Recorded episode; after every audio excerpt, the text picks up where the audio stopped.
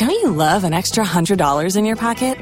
Have a TurboTax expert file your taxes for you by March thirty-first to get one hundred dollars back instantly. Because no matter what moves you made last year, TurboTax makes them count. That means getting one hundred dollars back and one hundred percent accurate taxes, only from Intuit TurboTax. Must file by three thirty-one. Credit only applicable to federal filing fees with TurboTax full service. Offer can be modified or terminated at any time. Blog Talk Radio.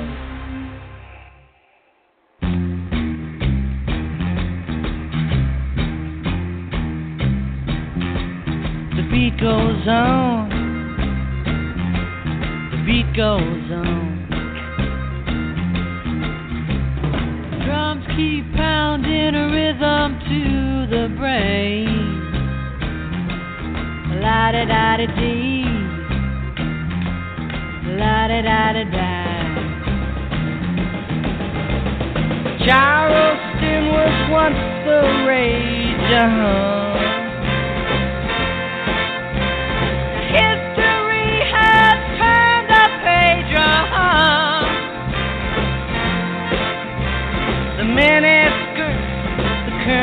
Thing, uh-huh. Genie Viper is our newborn king, uh-huh. And the beat goes on, the beat goes on. The drums keep pounding a rhythm to the brain. La-da-da-da-dee, la-da-da-da-da. The grocery store's a supermarket. Little girls will break their hearts, uh-huh. And men still keep on marching off to war.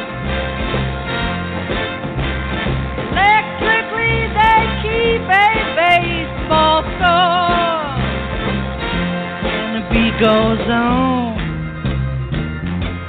the beat goes on. Drums keep pounding a rhythm to the brain. La-da-da-da-dee, la-da-da-da-da. Grandma's sitting chairs and reminisce.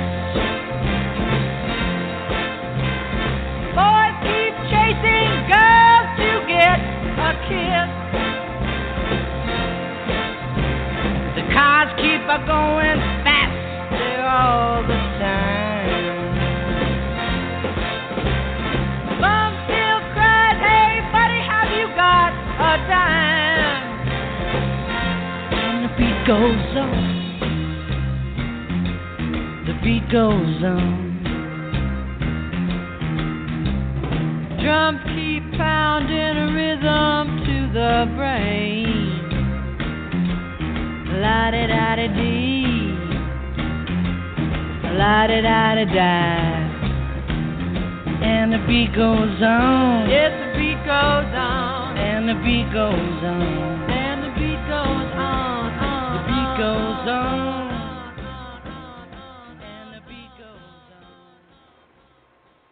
Well, good afternoon. It's a little after five on a Wednesday, and it's perfect time for a Cup of Joe. Have somebody answer that. It's probably the delivery guy showing up late, and, of course, that's what we like to do to start our show off.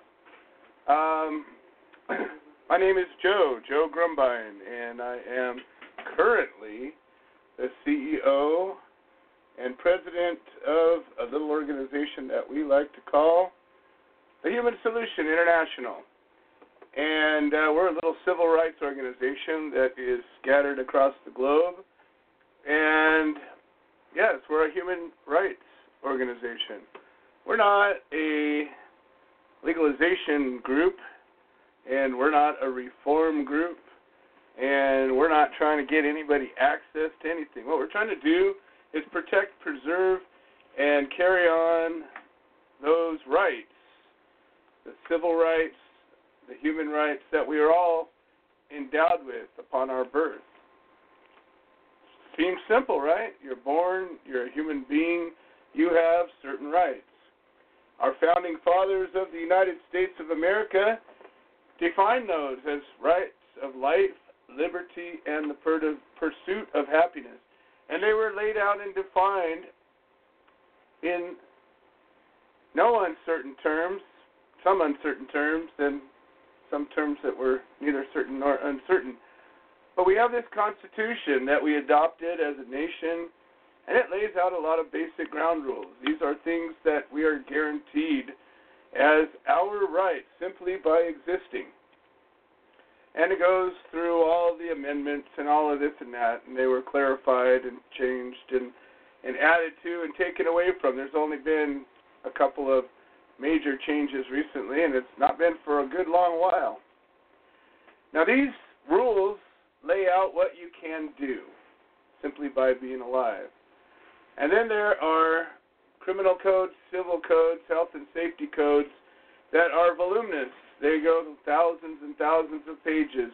We have over five hundred people in our nation whose job is to make laws. Well, guess what these laws do, folks? They take away your civil rights. They don't give you civil rights. So this is something that we might want to think about as we're going through our next election cycle, looking at all the signs on the side of the road, talking about congressperson this and and a governor that and uh, senator this. These are people, I don't know how I got sideways, but I got sideways. These are people that are lawmakers. And what does that mean? That means their job is to make laws. Well, I don't know about you. I feel like maybe we've already been legislated to death. When we have to have a law to undo a law that already undid a law that was already done and then undone again, what the hell are we doing? You know, maybe the people should get a little bit more involved and let's get it right. Instead of pointing our fingers at one person or another, instead of being all political about everything, instead of uh, slanting everything and biasing everything and making it be either this or that, why don't we talk about the truth? I'd love to have a political conversation with anybody about any specific truth, a real one. Or we got to lay it all out, open it up, peel it away, and let's look at the real truth, and you'll see that both sides of the political spectrum are completely and totally full of shit. This is not a political show per se, so I like to just bring up how screwed up the whole system is, every single bit of it, and for the last, every president since I've been alive, it's been a long time since we've had a president that I go, wow, I really respected that guy. He did something that is going to carry on. He did something that I'm proud of. He did something that I can say, yeah, that represented me as an individual, a member of this nation, a member of the human race, and all that good stuff. Can't remember the last one that did that. I don't know that there's been one in, you know, certainly not in my lifetime. Anyways, the point is the human solution. We've identified a specific problem. Being a solution, you got to have a problem to solve, right? Well, it turns out they're not hard to find. And it turns out that this problem of prohibition is a pretty overwhelming one. It's a pretty broad-reaching one.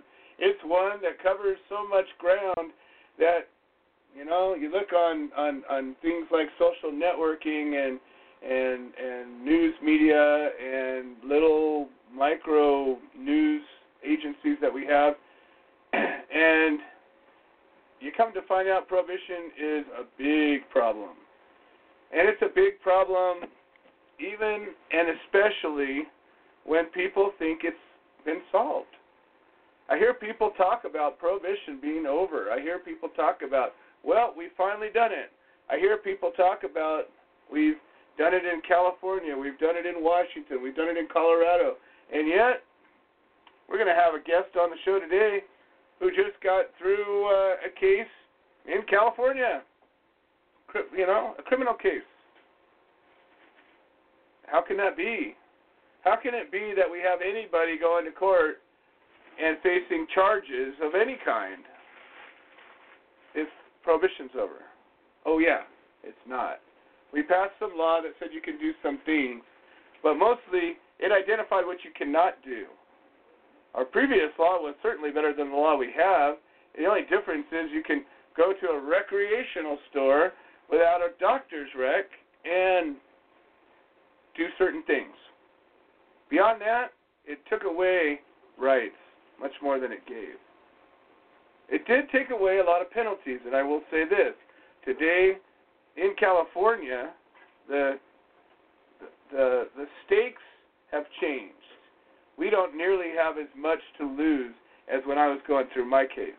When I was going through my case, I was facing twelve years in state prison for the first-time offense.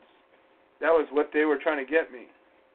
Had I not won, that's what I would have been doing. I would have served it. I would have been just, just gotten out not too long ago, serving half-time in California as the as it is.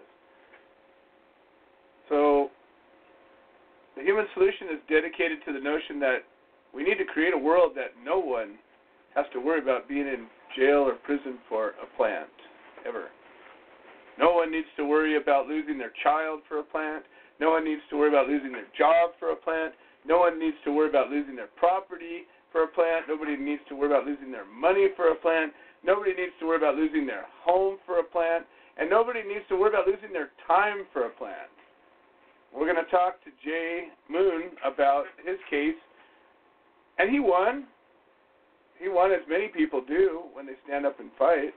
Got off with an infraction. Okay, but that didn't mean they didn't suck the life out of him. They didn't take his time away. They didn't make him go to court multiple times. They didn't. Uh, he didn't lose his business over it. He didn't get evicted out of his property for it. Um, all that stuff did happen. It changed his life, even though technically he won. Mary Donnelly won. Didn't take away from the grief it caused her. Uh, Tom Corby won. It didn't take away from the grief it caused him. I won. It didn't take away from the grief it caused me. All of us that won still got beat to hell. We're trying to make a world where that doesn't happen. That's what this is about. So we're going to talk more and more about legalization and and what it is and isn't. And the Human Solution is going to carry more and more weight in this conversation. This is a show that is brought to you by the Human Solution. It's also brought to you by the Coffee Party and the Coffee Party Radio Network, which we're grateful to have a place to be on. Actually, we own the Coffee Party Radio Network now, as there are no competing shows. We could literally have a show every day, and sorry, Coffee Party, we just keep on marching. Um, so we love the Coffee Party. We support them in every which way, and uh, we're grateful to have a place to be. This show is also broadcast or podcast or uh, live streamed on Facebook. And I'll puke in my mouth just a little bit when I say that word, Facebook. I understand um, the dude that did Facebook is one of the top three richest people in the world now. Um, I'm sure that is working great for him. Um, anyways, for the rest of us, it's a cesspool where the same old whiny bitches like to whine and bitch. Um, it's also a place that good people can come together and share information, and it's a place for this show to be put on live stream. You get to see uh, my little office and uh, um, and how this show actually happens live. So we're appreciative for Facebook for that opportunity, and I'll say that with gritted teeth. Um. Craig Cesal, I, I got word that he's now aware of his situation with his father. Um, Craig Cesal lost his son. He's serving life in federal prison. And uh, his son passed away while he was locked up. And now we just found out that his father passed away. And uh, I understand that he finally just got the message that that happened. So I don't know if he'll be calling us or not today. Um But we always make this show available to him. I, I do shows even when I don't have much to talk about.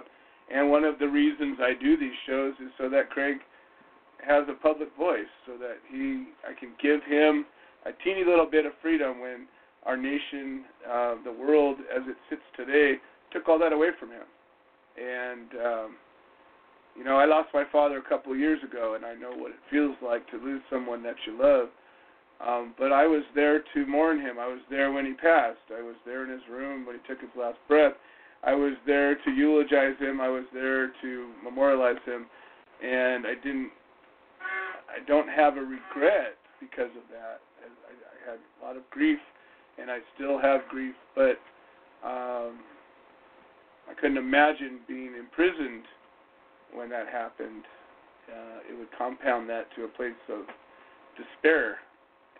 And Craig is a person who I uh, get inspiration from. His ability to maintain a positive attitude through such an adverse situation uh, bewilders me sometimes. I've been through a, a teeny taste of what he's been through when it comes to that. And, uh, you know, I thought I was going through a rough time. And I managed to be okay through it, but it was months, not years, and certainly not potentially the rest of my life. And so, uh, you know, I have a deep respect for Craig. Um, I personally, as a result of some of the growing pains we went through, uh, became somewhat distanced from a lot of the inmates that we support as an organization. Uh, but Craig and I have remained uh, good friends. And whether he was in prison or not, whether we were a civil rights group that supported inmates or not, um, Craig is my friend. And uh, one of the things that happens when people are locked up for any length of time, but especially greater time than seven years, is typically everything melts apart. You lose your friends, you lose your family, you lose everybody. People are not willing to wait uh, for somebody to get out of prison for very long. And we've had it, we've had exceptions to that rule. You know, Robert Platshorn was locked up for uh, thirty years, and his wife uh, stuck by him and subsequently recently passed away. I can't imagine that, you know, being locked up for all that time, your wife stays by your side, then you're out for a couple of years, and boom, there she goes. Um, it just doesn't seem right. So, you know, when we talk about ending prohibition, it's, it's. I know the prisoners typically talk about we got to pass a law, we got to talk to our congresspeople. Um, and, yeah, of course, we should do that. But remember, with public sentiment, anything is possible. With public sentiment, anything is possible. And without it, nothing is possible. And if we can't even elect a Congress that can't pull its head out of its ass, if we can't elect a president that represents our will and our needs, if we can't elect governors, if we can't elect people that represent us, what is our public sentiment? What are we saying? I'll tell you what we're saying. We're too busy and too lazy and too apathetic to give a fuck, but we can whine about it because we love to whine about it. We love to complain. We love to be righteously indignant. We love to say, oh, that guy. We love to do that. On both sides of the political spectrum, everybody's the same. And everybody's pathetic when it comes to that. Listen to yourselves. Would you listen to yourselves? You know, reverse the role. Say what you're saying. Reverse the role. How does it sound? Ugh, God. Get sick of it. Sick of it on all sides. All right, so why don't we now think about what can we do? We can do a lot of things. Yeah, we can pass a law. We can call our congressman. We'll do. Make a job of it. Get to know your congressman. How many of us know our congressman? Oh, probably none. Couple. Actually, I'll take it back. I know a few that do. And we consider them to be great activists and leaders in our midst. What? For doing something that every citizen should be doing? Yeah, I mean, good job that you're exceptional. We're all exceptional for being here and caring. But why is that exceptional? Our nation was built on, on, on a premise that we were all part of the government, that we all participated.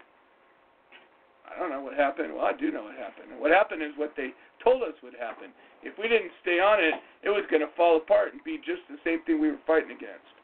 Here we are. Taxation without representation, just like it was oh so many years ago.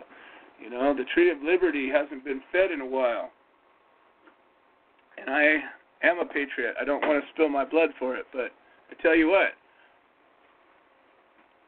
it's time for some change, some real change. One of the changes that we need to make as a society is what are we willing to accept? You know, I'm not going to talk about the whole immigration thing, but I got to tell you this. If we were to sit there and look at the truth, all of it, instead of the little slices that both sides show us, I think we would have a different conversation. But we don't get to have that. We live in such a biased world. We live in a world where every news agency somehow has an agenda, and it's either very for this or very against that. And we don't get the whole story anywhere. We don't get the truth.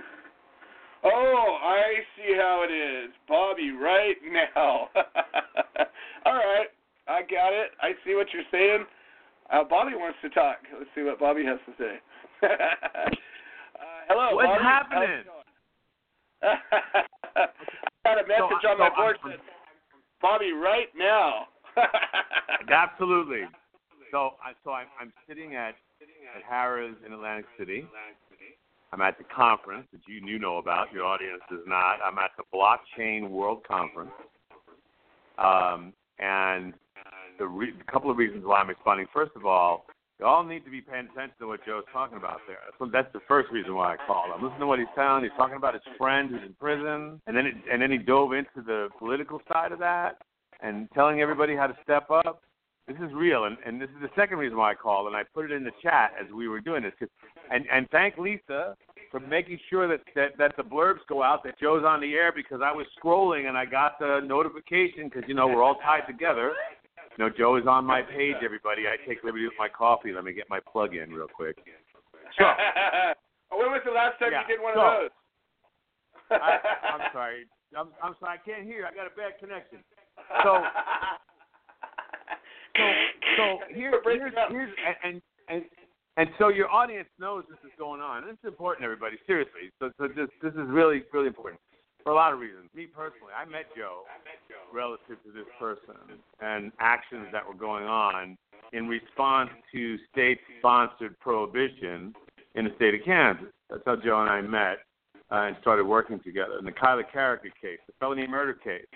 That he was charged with because he was uh, had ale- had been alleged that he uh, facilitated a marijuana deal that was never an actual deal. The people who committed the murders, it was always about being a ripoff. And and lead counsel for the case was a woman named Sarah Swain, who has also become a, a good friend. And and Joe and the Human Solution International showed up in force, along with a large contingent of other people and family and friends. And they stood there in the face of the state, and we all talked about it. We did. I did a live broadcast. It was. It was a. It was a national effort uh, that Joe spearheaded, along with the council, and they worked together as a team, guys. I'm telling you, this was. This is deep. This is. This is how activism is done. And I've had the pleasure of being involved in things like this and meeting other people along with Joe. And this is the kind of shit that goes on. And let me tell you what's happening now. From the same crew, lead counsel for the defense, Sarah Swain, is running for the Kansas State Attorney General's office. So there's a lot of reasons why this is. And first reason it is important is because of what Joe was just talking about. Sarah stopped the, the, the city of Lawrence, the county where she lives and her office is. She stopped them, the Democratic Party, stopped them from sliding in a tax increase to build a new jail. She did it grassroots on the ground because she lived there, because she doesn't believe in jail expansion, because she's a, because she's a, a anti-prohibitionist, because she she fights for everyone. She believes in integrity, and she went out there and she led this thing. And the biggest voter turnout in the state history was recorded, and she defeated the bill her, with her fellow constituents. And after that, she decided that she wanted to run for attorney general because she was tired of waiting around and sitting around. So this echoes what Joe was talking about, about stepping up and trying to change, because I guarantee you that you could support her, and she will walk the walk and talk the talk and represent the people. And those are the ones that we need. If Joe ran, that's what he would get. If I ran, that's what you would get. that there are a lot of us out there that can do this, and we all have our piece of the puzzle, everybody.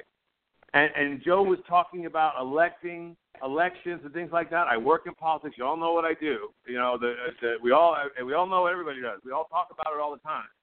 It's this big, big deal. I'm going to be working with the United Nations today relative to trying to solve problems and social impact on a global scale with cryptocurrency, blockchain. Joe's involved in that. Joe's involved in everything good. Pay attention to what the hell he's saying. Okay, this, this is how this works, everybody, damn it. Okay. so, so, so, Joe, I just was calling in. Just, I just had to do that. I, I really don't have any time. I'm so happy that you gave me the time. I just wanted to call and support you, and I wanted everybody to know what's going on with that. At least you can join mine, which I appreciate a lot. Yeah. He's such a ball breaker. Okay. To the listeners that we now own the Coffee Party Radio Network. Even though we used to just yeah. be a part of it, we are now it. But, you know, someday that'll yeah. change again. Again, I just said, just follow Joe. He's doing it all. I'm telling you. He's there. He's carrying radio. I love it. Mm-hmm. Well, Bobby, it's always I was playing for Attorney General. And, uh, yeah. And, uh, and Bull well, what we need to do is let's get Sarah to come on the show. Um, oh, absolutely. You know, oh, absolutely. I, I worked totally. with Sarah totally. hand in hand through the Carricker case, and And we worked for a little while afterward trying to get a, a whole other thing together. But you know how it is with all these activists, yep. volunteers, yep. like herding cats and scorpions, and it just doesn't work so good generally.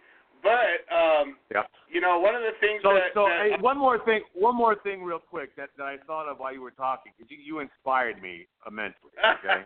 so one So one more thing. You were talking about the immigration thing, and I saw a really, really powerful meme that I want to tell your audience about. It was so so the picture the picture had a television on in a jail scene. It had a television on, and on the television it said, uh, "Children reunited with their families in Thailand because of the cave." And the audience that was watching the newscast were the kids that are locked up in the cages at our border. And I don't give a fuck where you are in that issue, everybody. That's a deep fucking picture, if you can just imagine that. Kids locked up for doing nothing wrong from parents who did nothing wrong. We're talking about asylum seekers watching television and watching kids being reunited in their parents and rescued by And, and, by, and being the, the country that is holding them, leading the effort in rescuing them. And there's there's your dilemma, everybody. Children in cages. So I'll leave you with that. Well, we need to have some real conversations about this and, and peel away the, the real issues. I mean, there's so many, you know, there's so it, it's it's a it's a simple problem to look at and identify as a problem, and yet solving it is more complicated, and I think we need to start focusing on solving it rather than focusing on just going, eh, you know. And, and I That's think exactly that right. I welcome real right. conversation, real solutions. I welcome Sarah to come on the show and let's talk about her campaign. Um, you know, these are things Absolutely. that um, you know. We're a five oh one c three nonprofit. We do not um, officially uh, endorse or sponsor any legislation or, or elected official or candidate. However, we're an educational organization, and we absolutely right. uh, welcome anybody who's seeking office or wants to educate our, our listenership uh, to any uh, event or issue that is relevant. Uh, this is one of those things. And here's that, the deal. And, yeah. and to add to that point, to add to that point, is it's going to be all about the polling numbers that gets her opponent to the debates. That's how that's going to work. So the, the interest in Sarah needs to be strong, and she gets to put the incumbent in front of her. She is the candidate. She's, this is not a primary. She is the candidate on the Democratic ticket for uh, state attorney general, and she really is an independent, uh, especially considering the relationship that the, the, the way the party's been acting in the state. Independent is certainly but, one know. of them. Yes, indeed. So, awesome. Well, I just had to do that, and, and um, and yeah. Go ahead. Please extend that offer, though. I mean it, and I would I would wholeheartedly welcome her to come and do a segment on the show. I'm going to tell her in five minutes. Beautiful. All right, Bobby, it's always a pleasure to talk to you, and you're one of these folks that walk the walk. I I, uh, I stand hand in hand with you. It, it's uh, it's hard to find somebody who's committed to making real change in the world as you. You're you're you walk the walk probably better than I do in a lot of ways. So uh, it's good to good to call you comrade. Yeah, man, I, I echo that back at you, and everybody stay cool. I'll talk to you soon. Awesome. All right, folks, Bobby Rodrigo, he's a member of the Human Solution. He's also a member of the Coffee Party. And uh, here it is, Craig Cesal, um, calling from federal prison where he languishes in Terre Haute, Indiana. You have a prepaid call. You will not be charged for this call. This call is from Craig Cesal, an inmate at a federal prison. This call is being recorded and is subject to monitoring. Hang up to decline the call to accept. Craig Cesal, how are you today? Hello, Joe. Here we are in, uh, well, sunny and eighty-something degree Indiana at the moment. Yeah, it's probably a little more humid where you're at than where we're at, but we just got through a, a wicked heat wave, and uh, now now the temperatures have cooled off, but we have the uh, the moisture coming in from the southeast, and it's felt like Jamaica here for the last few days. Oh, it's been hot here. Today was a, a respite. It was only eighty-eight degrees, but tomorrow and the next few days we're back in the mid nineties and uh, high humidity. Well, I would say maybe for the first time in a while we're probably going to be in similar weather patterns. We're going to be holding this pattern for the next week or so, and, uh, you know, we'll get like a five-minute splurt of rain and then twenty-four or twenty-three and three-quarter hours of hot and muggy.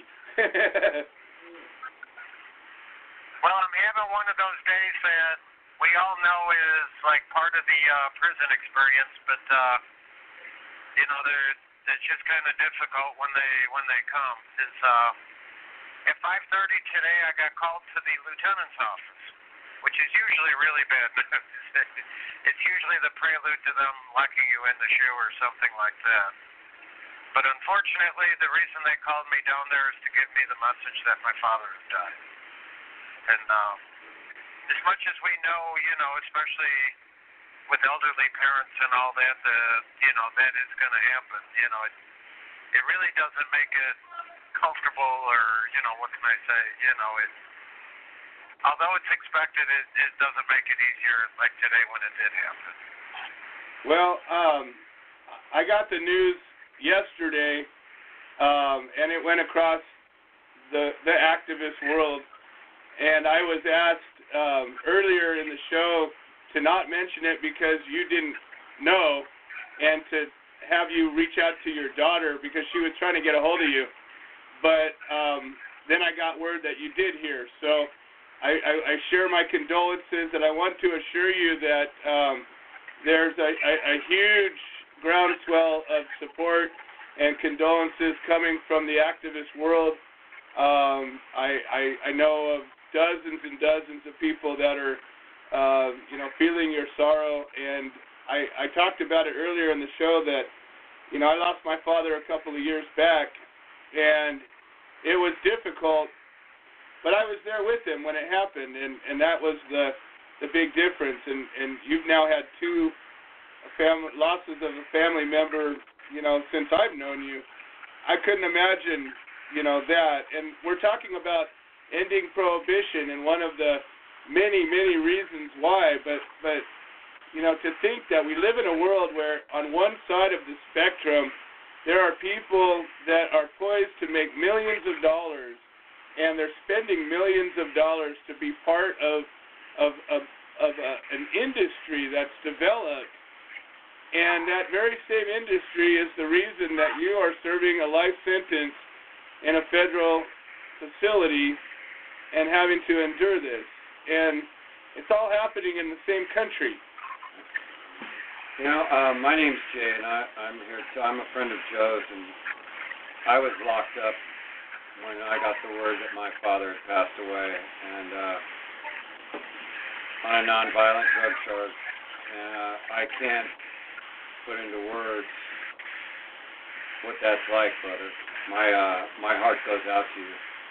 It's uh. Well, thank you, thank you. It's a hard, lonely place. And I think that's. Go ahead. No, I just you saying those words brought me back to those times years ago when I was sitting behind bars, and you know they called me. This call is from a federal prison.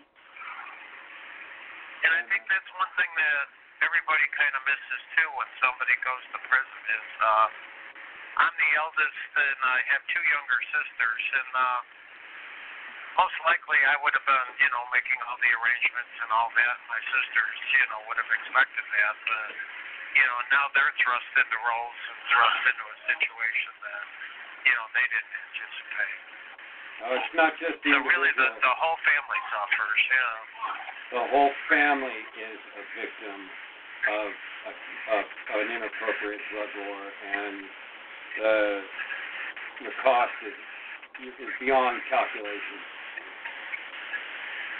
I'm sorry for your loss, and I'm, I'm sorry you. you're not Thank there you. to be with your family. Like I say, you know, my, my father was eighty-two years old, and we all know that this day is going to come. That you want to be there, you want to be, you know, part of the family and all that. And I, you know, it's my family hurts even more, you know, because I'm here and not there. You know, so it really affects everybody, you know, much more than it should. Oh, it's, it's beyond calculation. Well, Craig, um, is, is there anything that beyond, you know, the usual that um, anybody, you know, what happens sometimes in a situation where, you know, somebody on the outside gets touched? You know, we're reaching a broader and broader audience all the time, and more and more people are aware of you and, and this, and it's a, you know, I'm always the guy trying to make a batch of lemonade. And so I look at an event like this, and I say, well, there's probably one more person that says, shit, that that's enough. I got to do something about it. So maybe, you know, is there something that we can direct um, a new advocate or somebody who has decided to step up and, and, and help us a little more to do? Can you can you think of something that, that needs doing? All I can think of is at the moment, uh, you know, just to remember that when a, a person, a father, a son, you know, um, a brother is sent to prison, it affects not just the person that's sent to prison, but, you know, all those people that are, you know, left without them, you know, out on the street. And, uh, like I say, if we can remember that, I've been in prison now for sixteen years. And uh, and as you know, you know, with a life sentence, you know, I, I'm just waiting to pass myself. But uh, this shouldn't happen, you know. There, people shouldn't go to prison for life for possessing to distribute or, in my case, conspiring to fix trucks for people that haul marijuana and uh, receive life sentences, especially when violent offenders receive up to twenty years for non-murder. Well, Craig, I, I you know, I, I got to be honest. That, that truck fixing thing is pretty brutal. I mean, there's there's horrendous. Some, there's my some, God, you know. That's some of the worst of the worst, those truck fixers. uh. Yeah, the, the marijuana that was in my case was never in the same state with me. It, was, it had previously been in the trucks I fixed. Well, you know, the thing but, that's uh, worst, worst about the whole thing is that that, that that pot came up from Mexico. It probably wasn't very good to begin with. I mean, in two thousand two, it, it was probably, you know, the bulk of what was available, I'd say. Well, I mean, at least they could have done is got you for some good pot. Aren't we shipping to Mexico now? Isn't that how? Uh, yeah, I, I think it? We're sending it to Mexico yeah. now. All right. That's what I hear. There's American-produced uh, marijuana going to Mexico. Yeah, it is better. I can yeah. tell you that. Oh, geez. Well, how's the softball team going? Ah, uh, it's going well. It's going well. It's, it's funny at times, you know, and it, it is fun, you know, because like uh, the other day, you know, two older guys came and visited me when I was behind the backstop, you know, keeping score and trying to settle the rules, the rule dispute.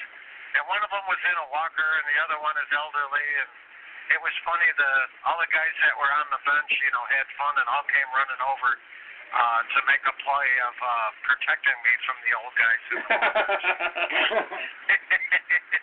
You had, you had the charge of the old geezers, huh? That's it, that's it. You know, so inmates do have hearts, and there there is camaraderie, and you, you see it a lot in, in those kind of settings, because that, that made those old guys say. There is a brotherhood. Well, I, I hope somebody's shooting some video of this. I, I would like to see some footage of the of the Terre Haute uh, uh, softball team antics. I'm sure there's there, there would it would be enjoyable to watch. Those oh, it, a lot of it is just hysterical. People don't play very well, and, and it, it's just a riot. But they Over are the weekend, we had a, sometimes. I don't. They are. They, they do get competitive. Oh, yes, yes. Yeah. Now, over the weekend, I, I don't know if this is something indigenous to Chicago, but uh, a lot of Chicago, actually mostly gang members, we all got together in what, uh, what we call a sixteen-inch softball game. It's a much bigger, much softer softball that, you know, you don't wear gloves to catch. And, you know, it's just a big, well, sixteen-inch, you know, softball. And uh, it was funny with... We, we we played a game of that, and all the gang members were dispersed over the two teams, and it, it was just hysterical. All these people that generally would not get along were just razzing each other and having a riot. So it's a situation you just wouldn't see anywhere else. Well, you know, it's it's a it's a crazy world, and it, it it exemplifies that people are people wherever you go. And you know, I I in in my fortunately somewhat brief incarceration period, I, I was with, you know, in the county general population, and you want to talk about a mix of soup, you know. That's the worst. Thing. Everybody's in the same dorm all at the same time, and it's, uh, it, it, it it's, you get a, a, a quick slice of, of, you know, a survival uh, scenario, and you have to, uh, you know, think about things in a way you never would think that you would. You know, we think of ourselves as intellectual beings, and spiritual beings, and, and you get into a situation like that, and it's not like that anymore at all. It's very practical and very specific and very political and very, uh, it's called the program, for God's sake. And if you're not with the program, you're going to have some issues. There's consequences. Yeah, and, and so, you know, you learn how to adapt very quickly, and you learn how to exist in a place that um, is very unfavorable uh to people existing, and, and and and humans get broken down to a very elemental uh, uh, situation where you know you you become identified by the color of your skin, for God's sake, and that is the defining uh, uh, situation. Who are you? Well, I'm one of these guys, or I'm one of those guys. That's how you're defined, and yet you get out here in the world, and how dare you? How dare you mention that? You know, so it's a it's a it's a very strange uh, uh, dichotomy and conundrum as it happens in that in that arena. Certainly a different. Our prison has its complete set of its own rules. This call is from a federal prison. You can only learn once you're in, in the middle of it. Oh yeah, and you better learn quick, otherwise you get you get a, a rough. A rough awakening. You'll get schooled harshly. Yeah, yeah, yeah. If you don't learn quick, you will yeah. learn quick. One way or the other. Oh, geez. Well, you catch any good news? I know I get most of my news on the on, on the current status of prohibition from you. So, what what uh, what have you gathered this week? Ah, uh, well, I I told you in our, our little private call last week that uh, one of the people in my dorm here put in a petition for post-conviction relief right. in two thousand eight, right after his trial, saying his trial was unfair. They used things that were not fair. And, uh, well, on February third, the day before the fourth of July, the judge finally got around to looking at it, and they threw out all his convictions. So he's just waiting to go back to court to figure out if they're going to retry him or, you know, what they're going to do. But it took him ten years to process that motion, you know, and the guy has sat here probably for no reason at all, you know, as a result of a bogus trial. Now they've acknowledged that it's bogus, but it took them ten years to do that. Well, and, and, you know, that just goes to show you the nature of our justice system. You know, I mean, you talk to a, an advocate attorney, and they'll say there's no justice system, there's a legal system. And if you don't know your way around the legal system, you got no chance at justice. And, unfortunately, you, you've seen uh, the worst of uh, Craig, here's your second beef. Go ahead and finish it out.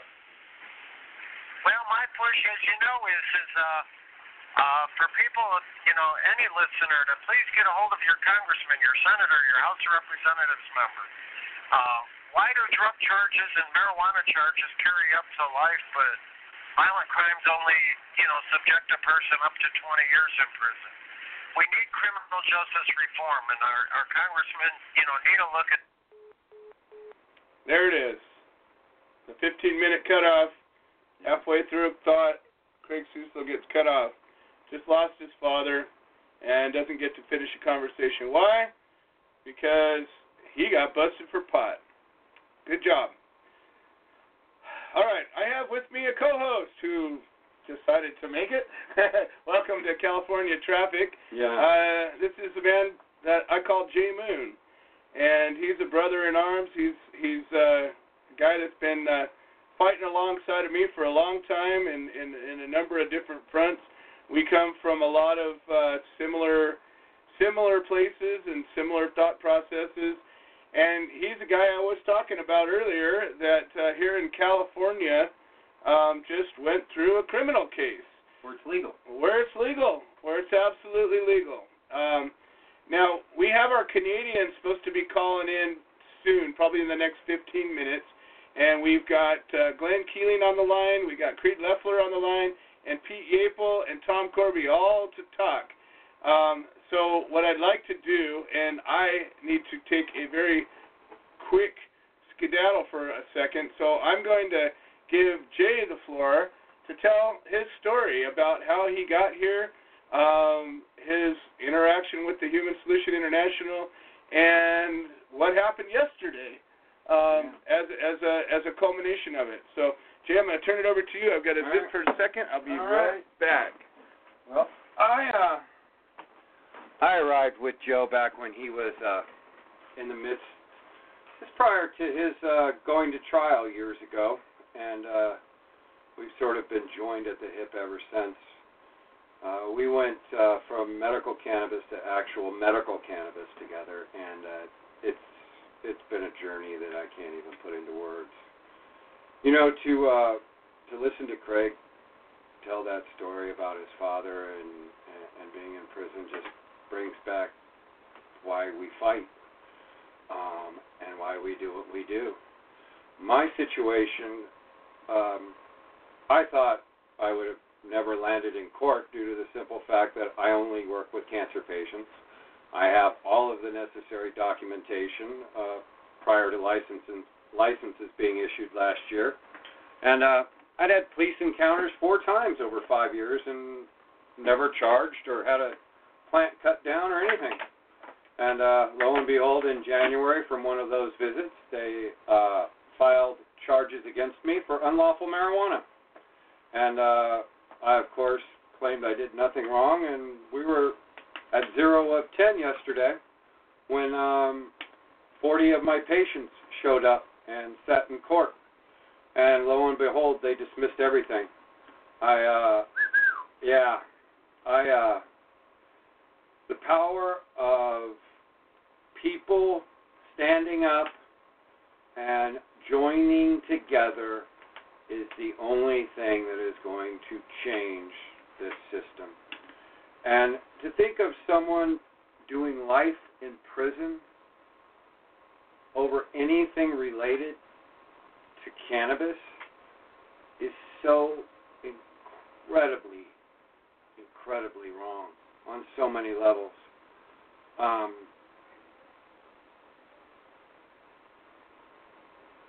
to have your father pass away, to be serving a life sentence for something like that,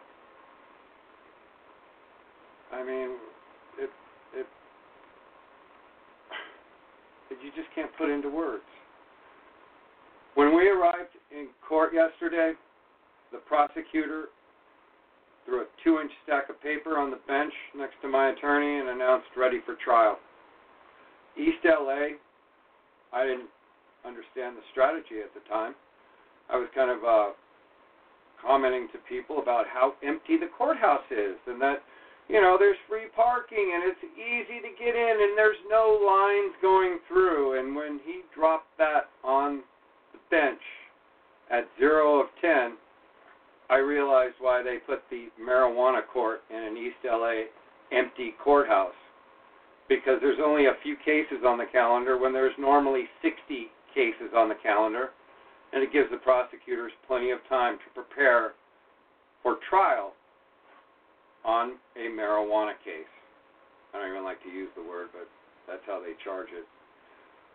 The uh, East L A positioning is also advantageous to the prosecutor because East L A has been ravaged by crack and drugs, and due to lack of education, that's grouped together with cannabis.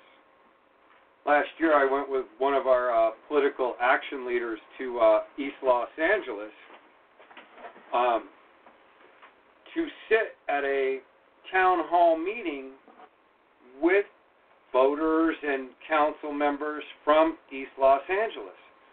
And, and and these folks equate cannabis to crack.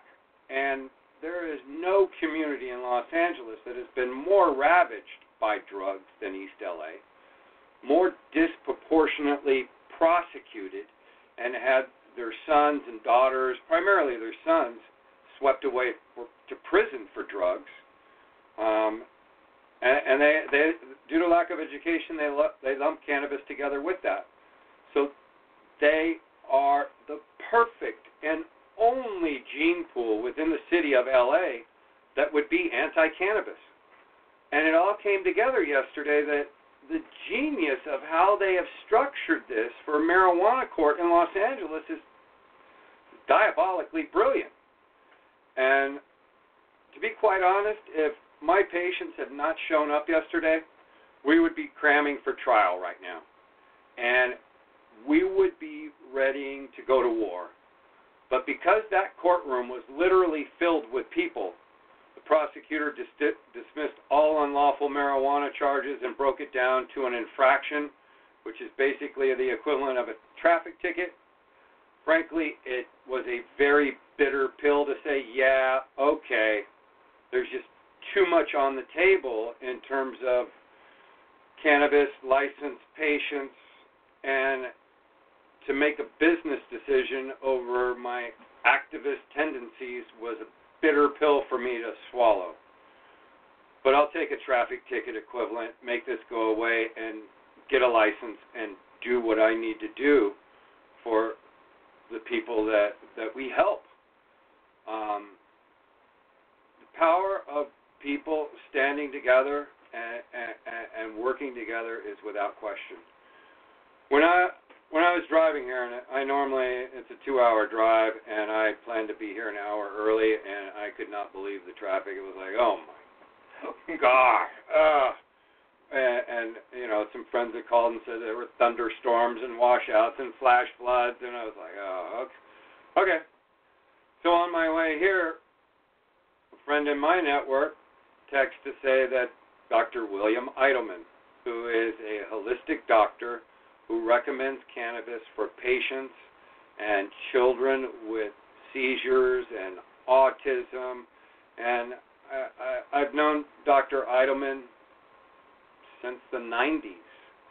Uh, he has been on the forefront of doing what's right for patients in this community for as long as I can remember. And uh, tomorrow, he is in front of the medical board. They are trying to take his license. And it's just, we've entered a period where they're not so much trying to arrest us out of existence. Um, now we're being legislated out of existence. And those that don't have a license will be arrested out of existence. And those that do have a license are now pitted against those who don't. So well, I want to talk about that for a second, because this is one of the things that pissed me off the most about all of it. Um, and I've witnessed it in Colorado. I've witnessed it in California. I've witnessed it in Washington. Uh, maybe not so much Oregon yet. No, Oregon, they, Oregon, they wrote... Uh, There's only seventy-two people in Oregon. Pay your eighteen hundred bucks and you've got an acre. Go to town. Who cares? There, there, there, there's, there's only three cops and seventy-two people in the whole state. There's not. I think there's four. Okay, all right. But I mean, what I'm saying is, it's not a heavily populated state. There's a lot of space and a few people, except except for you know in the port towns. Other than that, it's nothing. So Oregon's got its own unique set of circumstances. Yeah.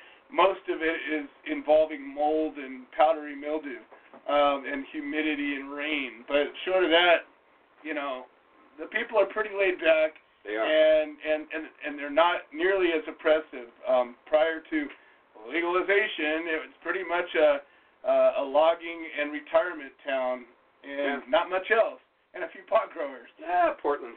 Yeah, Portland. I mean, that's yeah, there's Portland. a couple of... of exceptions to that. Yeah. But short of that, get out, get away from the port city, and there ain't Pretty. much going on. It's gorgeous. Okay, so, but but the thing that gets me the most, okay, and and I've been against legalization from day one. Legalization is not the answer. We need to repeal this shit. We need to end prohibition entirely. Treat it like a damn plant, like it wants to be. You want to treat it like, like this alien virus. Um, we're going to get what we got. We got an untenable situation. We got what what we end up getting is a few people that get to be players in this, and we get prices that go through the roof, and most of the people that need it most can't afford it. That's ultimately what we get. Insurance will not cover cannabis. I don't care who you are, where you are. It doesn't cover it. Maybe one day when we finish the job it will, but today it doesn't. Doctors are losing their license over this in legal states. How does that work out? Oh, yeah, it works out because of the federal law. It works out because the medical board doesn't have anything to do with the state laws. It doesn't have anything to do with it. Teachers are losing their licenses. Uh, nurses are losing their licenses. Truck drivers. Truck drivers. Anybody who has a license, friggin' a real estate agent can lose their license if they get a conviction over pot. Okay? That's where this gets so screwed up and complicated. But what happens? What happens? All right, you get a handful of people that are capable enough to go get a license, and they got to come up with all this money and all these hoops and all these favors cashed in and everything to get this. Well, guess what they do to the people who don't have a license? They turn into rats. It's the same Republicans versus Democrats, white versus black, uh, farm workers versus illegal or undocumented, and now it's licensed versus unlicensed. And as long as we're at each other's throats, we will never look at the real problem. Exactly. It is done by design, and it has worked it for millennia. Divide and conquer. People fight each other. They used to suck and laugh. It's the Twilight Zone where the aliens came down their flicky few switches and watched everybody tear each other apart and say, see how easy it is? Terraform it now. Poosh. And, and when you get right down to it, there there's a lot of common ground between a Republican and a Democrat. There's extremes on both sides. Of course. You take out the, you know, the... Get to the truth, you take and all out of a sudden the, we're in a different conversation. You take out the Lee Atwater, who came up with wedge politics, and that was God, guns, and gays. Okay? You remove that from the Republican talk, mostly there's a lot in common. People, people just want to work. You go. They want to have a safe family. They want to have a good opportunity, and, and, and they don't want to be oppressed. Nope. You know, and, and, and all the rights that the Democrats want, and all of the be left alone that the Republicans want, turns out it's the same fucking thing. Same thing. It's the same thing. So, anyways, that all being said, we got a lot of callers. I want Jay's going to be co-hosting with me today. We'll continue this conversation as we go. Let's switch places, yeah, let's switch. So I can push some buttons here as we're going. I, I I get to be the great and powerful Oz. Oh, we got our Canadians on the line. Woohoo! All right. So we got a whole lot of people going to talk. Um, we got Glenn Keeling. We got Pete Yaple. We got Tom Corby, Creed Leffler, and two of my favorite people in the world, Janice and Devin Davis. Now, I've only been to Canada one time. They won't let me in. And they won't let a lot of people in. Somehow I slipped through the cracks. But I got to tell you, um, it's a beautiful place. I, I, I, you know, the politics are politics wherever you go. But I have said this so many times.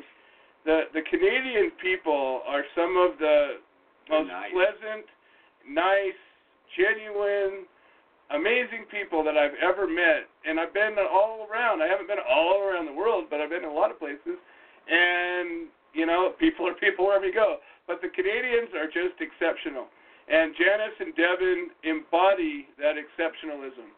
And not only are they just the, the, the most kind, gracious people, but they're fierce advocates, um, and, and they have put themselves Um, at great sacrifice many times to get out there and be out there for the people that needed it. I've seen them lead the charge. I've seen them marching in the snow. Um, and I got a chance to spend some time with them last year, and it was a memorable, amazing time. I, I, I will always remember Canada, and I will come back. Like it or not, folks, I'm coming back. Um, Canada's forewarned. But they've got, uh, you know, a lot of things going on right now. Um, supposedly legalization is here, and we're going to talk a little bit about that. They just had an event that they hosted at, and um, we're going to just bring us up to speed. I like to get the general uh, uh, finger on the pulse of, of how our chapters are doing, and, um, you know, again, I just like talking to these folks. So without any further ado, uh, Janice and Devin, welcome to the show. It's always a pleasure. Hi, Joe. Hi, Joe, and thank you kindly. Uh, yeah, very kind. We're looking forward to your next visit and uh, creating some more memories. It was a, it was a great visit last time, and uh, hoping that's just the beginning. And, uh, um, yeah, oh, we just yeah, we'll have to think um, about the next trip before too long, because uh, we're coming up on a on a good time between the summer and the and the winter to to get up there and see you guys again. Um, so why don't you tell us what's been going on? Now, what's with the whole legalization thing out there? I keep hearing sort of conflicting reports. On one end, um, oh, it's legal. On the next end, they're cracking down on this and cracking down on that. How does it all work out? Sounds familiar. Yeah. Well, with legalization in Canada, that will be coming into effect on uh, October seventeenth, we've actually created uh, over forty new offenses. Oh, good job. uh, if that says anything, yeah. And uh, so, like, if you'd like to hear some of them, um, you know, oh, yeah. a public, you know, a public possession of more than thirty grams of dried cannabis would be an indictable offense where you could face up to five years imprisonment, or a summary conviction offense where persons would face up to six months imprisonment, plus up to five thousand dollars fine or a two hundred dollars ticket. That, with regards to their thirty grams possession, they talk about. Uh, it refers specifically to dried cannabis, so other forms of cannabis products would be subject to this uh, quantity conversion that they've, they've devised, and their conversion is one gram of dried cannabis is equal to five grams of fresh cannabis, fifteen grams of edible product, seventy grams of liquid product, zero point two five grams of concentrate, solid or liquid, and one cannabis plant seed. So one cannabis, can you imagine that, hey? Like, uh, oh my God! And you know, to think that somebody got paid to sit there and hammer this out. I wonder how many hours, how how many billable hours went into creating these calculations. The right. One plant equals zero point two five of concentrate. Wow, uh, just crazy. And if you are caught uh, distributing to minors or being involved with, with minors in cannabis in any, weather, any way, it's an indictable offense with a penalty of up to fourteen years imprisonment, or a summary conviction offense where a person could face up to eighteen months imprisonment plus a fine up to fifteen thousand dollars. So uh, we're looking wow. at possessing more than four non-budding plants. Now, in Canada, uh, some provinces are allowed to have, will be allowed to have in October, uh, four plants recreationally, but some provinces will not be allowed this. So it's allowed, it's allowed federally. Two provinces, and Manitoba happens to be the one of the unfortunate ones where People won't be allowed to grow four plants recreationally. So, um, yeah, possession of more than four non-budding uh, flower and cannabis plants could be an indictable offense. We face up to five years in prison or a summary conviction where you could face six months in prison or fines up to five thousand dollars or, again, a, a two hundred dollars ticket, which whichever they decide, eh? Um, wow. Public possession of, of carrying uh, just, you know, budding plants and whatnot could land you an indictable offense of up to five years or a summary conviction of up to six months plus a fine of five grand. Roughly the same thing for distributing. Um, possession, production, sale, distribution, or import of material used to produce, sell, or distribute illicit cannabis could be an indictable offense with a penalty of up to seven years imprisonment or a summary conviction offense of up to six months imprisonment plus a fine of up to five thousand dollars. Uh, the last one of the last ones that I selected to, to bring up here is just a, it's kind of a biggie. It's an unauthorized promotion, false promotion, prohibited publication, prohibited packaging, labeling, prohibited display, sale with appearance appealing to young persons, sale of non-permitted class of cannabis, sale of cannabis containing nicotine, caffeine, ethyl alcohol, sale of recalled cannabis, sale or distribution of, via self-serve or display or dispensing uh, machine, uh, or offenses. Um, or offenses, these would be created by regulation. They could be an indictable offense with a penalty of up to three years or a summary conviction facing for the first offense up to six months imprisonment plus a fine of up to two hundred fifty thousand dollars. Subsequent offenses, however, may face up to eighteen months in jail plus a fine of up to five thousand dollars or a ticket of fine if provided by regulation, but also administration penalties of up to one million dollars per violation. Now that sounds downright Orwellian. That's legalization in Canada, and I, I know I, I've also said I wish that Bob Marley, if he was promoting legalization, if that song had taken this movement anywhere, I wish we could go back in time and call it repealize it, because, you know, the best legalization we'll ever have will be under full repeal and descheduling, and that that's well, when to me, you know. We've been talking about that for so long, about the choice of words. You know, words are the most powerful tool we have. And if we choose them wisely and we choose words that are powerful and effective and correct rather than just catchy, um, we might get what we want. And unfortunately, we deluded ourselves into thinking we wanted something that really wasn't what it was all cracked up to be. And a handful of us have been saying, wait, wait, wait, the whole time. And everybody's like, no way, we're good. And, and you know, I, I, you guys didn't mention any of the penalties Um, that come to driving offenses, and I know I saw an article that was talking about that. In every single place in in America where legalization is passed, that's one of the big uh, situations where they can hammer you because they don't have an accurate way to judge impairment other than a visual thing. And I've always said, you know, we have simulators. Why not get a portable simulator, put it in the back of a cop car, and make you pass a damn video game, but they don't do that.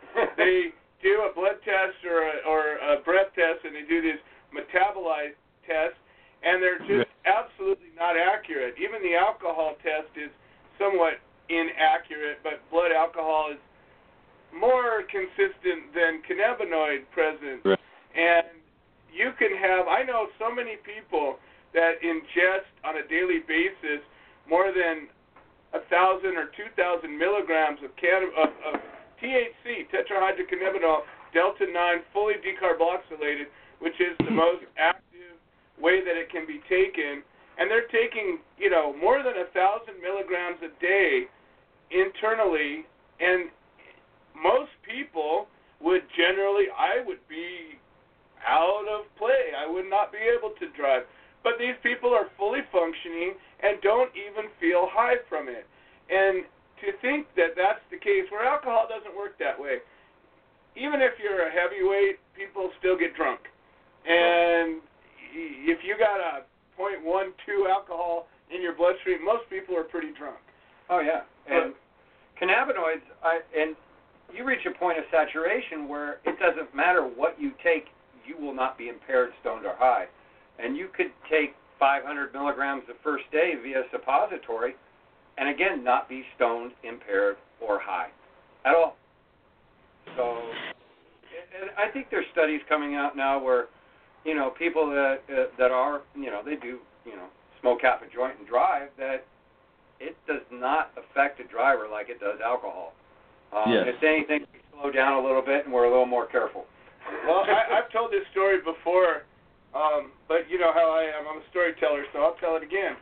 Um, but when I was I was eighteen years old when I got my driver's license. My parents wouldn't let me get it. I moved out of my house when I was seventeen, but I couldn't get it on my own without a parent until I was eighteen. So as soon as I turned eighteen, I went the hours of rebel even back then. Anyways, that all being said, water under the bridge. I'm yeah. sure I'm sure it was all their fault. But uh, but I went to go get my driver's license, and I was also a bit high-strung, as I still am. um, I, I'm I'm a spaz, okay? Everybody knows it. But I was that way back then as well. Go figure. The first time I took my test, I failed it because I was just too, you know, intensely trying to pass it. The second time I took it, I did the same thing. I did a stupid thing. I failed it. I like, shit, I can't f- fail this thing three times. So what did I do? I smoked a joint. And then I went in and I took that test, and I aced it. And that was the thing that I knew would calm me down because I'm a spaz, you medicated, and I needed to settle down a little bit. So I took a couple of hits off the joint, and I aced the test. Perfect. Wow. Nice. And it's, it's, it's truth, and I know plenty of people that, that are that way. Now, does that mean that everybody should smoke pot and drive? No, but not everybody should drive, period. And some people shouldn't drink a cup of coffee and drive, and some people shouldn't, you know, take their whatever their uh, anti-depression du jour or pain med du jour. So, how, what, what's the deal in, in, in the Great White North about the, the driving restrictions? Well, Janice was going to touch base on that actually after here. And, and I was just going to mention that with regards to the impaired driving laws, it also applies to those with medical authorizations for cannabis. And and just two nanograms, but less than five nanograms in your of T H C per milliliter of blood can give you a maximum one thousand dollars fine just for having between two and less than five. With no signs of impairment. Yeah, with no signs of impairment. And also, too, not only are they talking about saliva tests, they want to do roadside um, blood samples. And then you got to wonder, what are they going to be doing with these blood samples and your D N A after they take it um Like where, on the on the road. Where does this get stored? This this D N A. Wow, wow. They're what giving them a wrong? tremendous amount of power. Wow. Well, and, and for those of you who don't know what a nanogram is, it is one millionth of a gram. Okay, it's not a thousandth of a gram. It's not ten thousandth of a gram. It's not a hundred thousandth of a gram. But it is one millionth of a gram. You could not identify a particle size that small on your fingertip. You couldn't do it. And so, and a milliliter is a C C. Okay, so if you were to take a C C oral syringe, as we've all seen before, fill that sucker up with blood and have one particle that is one millionth of a gram inside of it, that's what they're saying is impairing you. Great. Just a point of reference. Well, yeah, and they say for some for over five nanograms, a first offense is still a one thousand dollars fine, but a second offense would be a ma- mandatory minimum of thirty days imprisonment. Oh, God.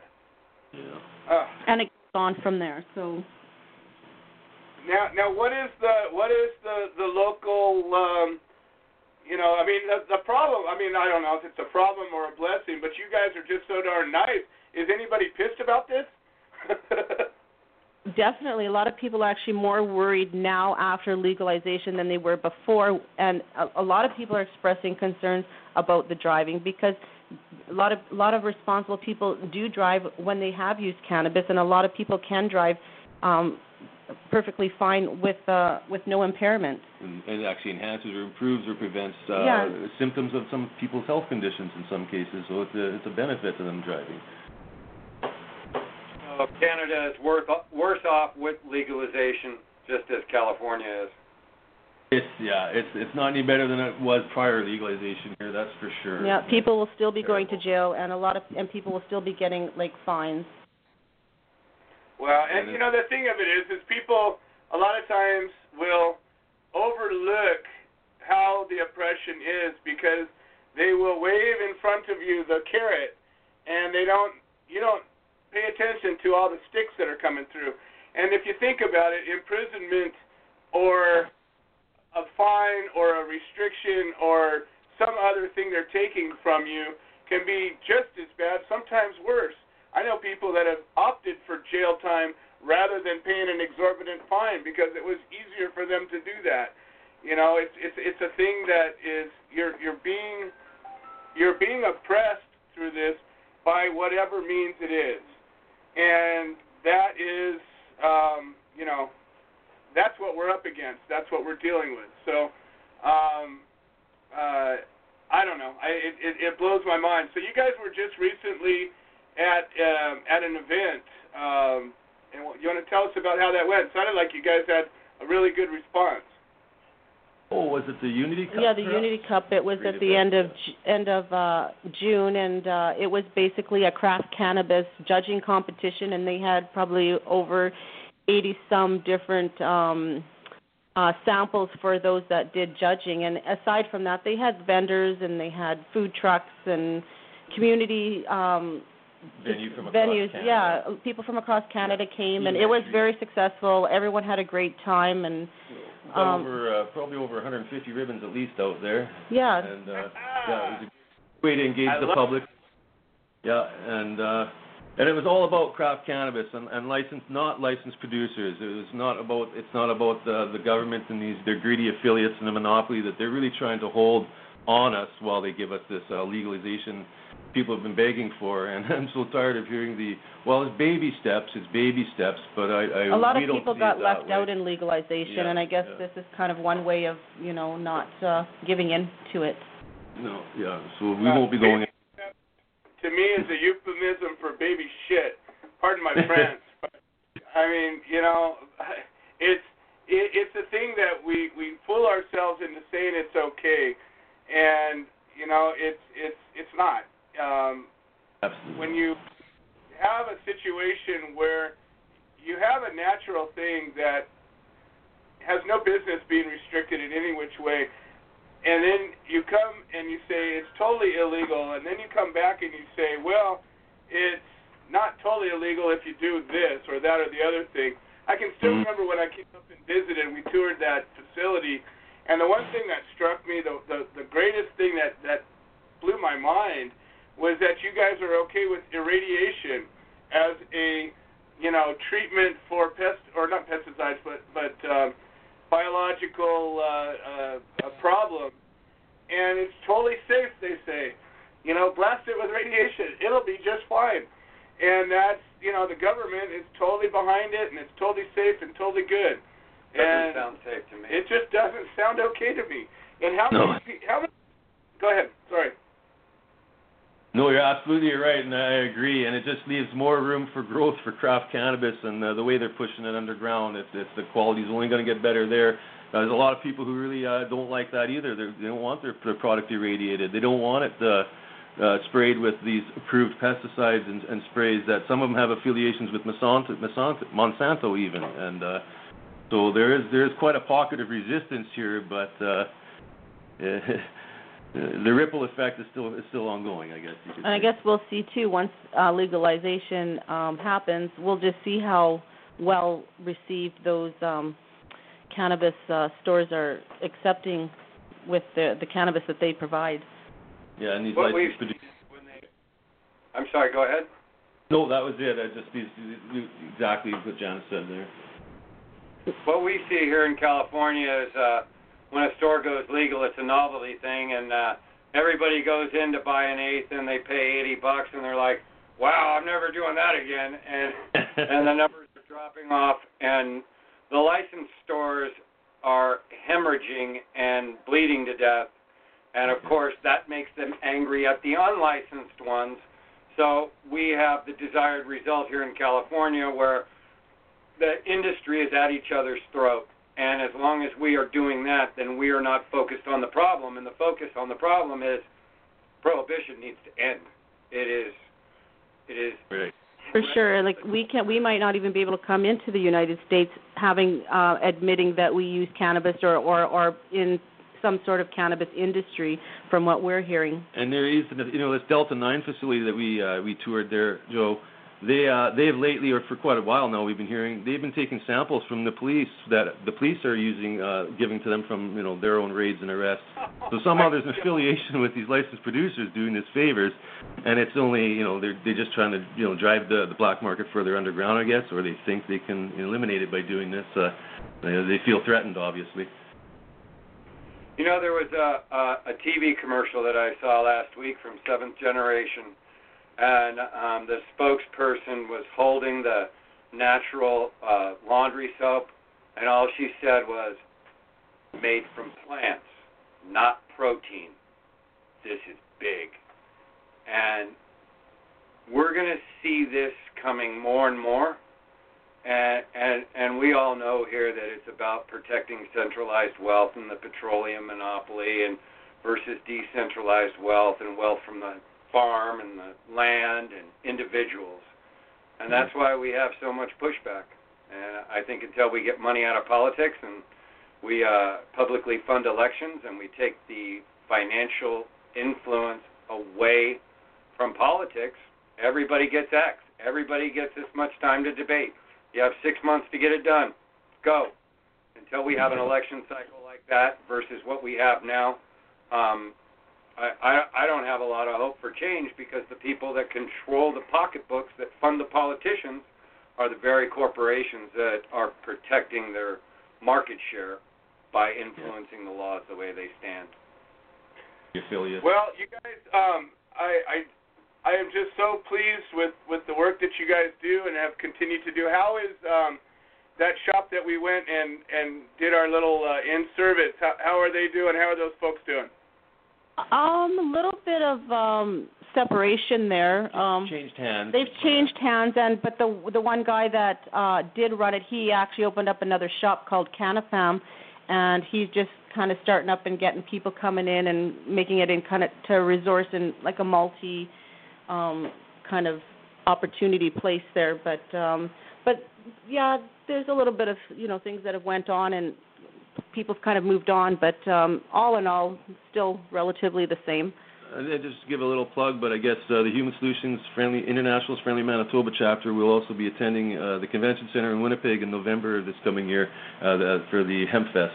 Uh, is that still sponsored by DABCOR? Yeah. Uh, sponsored by DABCOR, so we'll be uh, representing there also if anyone's uh, listening to this and available that day to check us out. Come say hi and check out the event. Well, that is fantastic. Well, you guys, I know that you're aware of this, but uh, I'm going to choose this moment to just remind everybody that um, our biannual, or our every other year, I guess that's biannual, but either way, every other year we do our elections, and those elections are coming up, and all of our board positions and all of our executive positions are in play, and there is on the website a, a page for these elections, and um, everybody who's been a member for two years or more has has uh, is eligible uh, to not only vote. Every member is eligible to vote, but um, you'd be eligible to run for a, an office. And you know, it's it's a very prestigious position because we have these great giant um, salary packages that are actually uh, we don't actually pay in money, but we pay in unlimited intangible benefits. Yeah. And we call it the joy of doing good shit. Um, but but um, it is very rewarding, and it is certainly, uh, we've got a great leadership team. We and have we're, a business card? Um, a business card? Yeah. No, we don't have a business okay. card. We got everything but that. Okay. I tried to check. We have unlimited intangible benefits. Uh-uh. That would be a tangible benefit.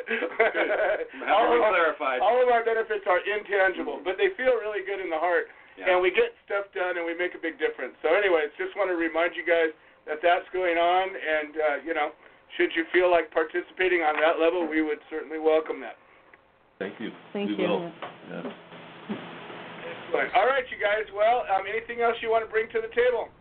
Um, well, I don't know if this is true, but we just want to offer our, our condolences. If, if, if it's in fact true that, that did Craig Cesal's father pass away while he was in jail? Yes, uh, he just found about it today. Um, he was on shortly before you guys came on, and he just found out about it earlier today. We found out about it yesterday, and, uh, you know, his father was eighty-two, and okay. he said, you know, it was expected, but still to be, uh, he, Craig's the oldest child of his family, so as I was when my father passed, I was the one who, you know, stood up and did that eulogy and, and, and represented the family when it was all, uh, you know, the memorials and all that, and Craig should be doing that, and uh, he's not going to be able to do that because he's locked up, so certainly that. Yeah, it, it's it's it's. I, I told him though um, that the community um, stood behind him, and that there was. I offered condolences on behalf of the whole community, and I and I certainly include you guys in that um, as oh, well. Oh. Thank, Thank you. you. Yeah, it's always on our mind, and, and he's one of just a few other people there that we always try to re- re- represent and remind people of that uh, there's still people going to jail even for life or these de facto sentences, and it's happening right by our neighbors here. And yeah, it's very true, and um, again, you know, we're so uh, so grateful for the work you're doing up there. People think, you know, people just don't know. The ignorance about prohibition is so blinding sometimes. I feel like I'm, you know, driving through a snowstorm because people think that everything's just okay, and it's not. just not. And, uh, you know, we have so much work to do. You guys should be able to grow one hundred plants in your backyard if you want to without anybody blinking. They should look at that and say, wow, what a good job. And instead, um, you would be facing charges, and it's just insane. Doesn't sound very legal. Not really. And yet you can still we'll stand outside of the remand center. Like months ago we were for somebody who was being held in custody, and we got our signs up saying no one should be going to jail for a plant. And uh, you still get people driving by saying, what do you mean? It's legal, man. It's going to be legal coming up. And we're saying, you know, tell it. Found me in there that doesn't speak English, they're not getting properly represented, and they're in jail for a plan. Uh, you know, explain that to them. I, exactly, exactly. Well, you guys have uh, the hearts of uh, of warriors, and I, I'm just so pleased. I, I let's talk. Um, you know, later on in the week, I want to you know think about making plans. Um, you know, for the fall to come up and see you guys again. I was hoping to do it in the spring, but you know, time goes by as we get old. Time just goes by so fast. Oh, I know. Exactly. Well, and your daughter weird. got married too, I yeah, see, too. Yeah, congratulations on that. Okay, well, we gave you that online, but that's great. Yeah, yeah. yeah. No, that was, uh, we've had a lot of a lot of amazing uh, uh, steps happening in the family, and, and the Beautiful. Human Solution is growing in a in an amazing way. We have some really uh, uh, strong leaders that have come forward, and uh, You know, we're we're representing in some of the some of the difficult places to represent, and um, you know, we're we're we're carrying forward slowly and steadily. I'm really yeah. proud of the organization. Yes, sir. All right, you guys. Well, um, once again, uh, great job, and it's always such a treat to to have you guys join the show, and I just appreciate you being here. Thank you very much. Thanks for having us. All the best. All right, thanks. Once again, Janice and Devin representing our friendly Manitoba chapter in Manitoba, Canada. The only chapter we have, by the way, that has friendly in their name. That's why I was mentioning. Just love love them. I can't I can't express that enough.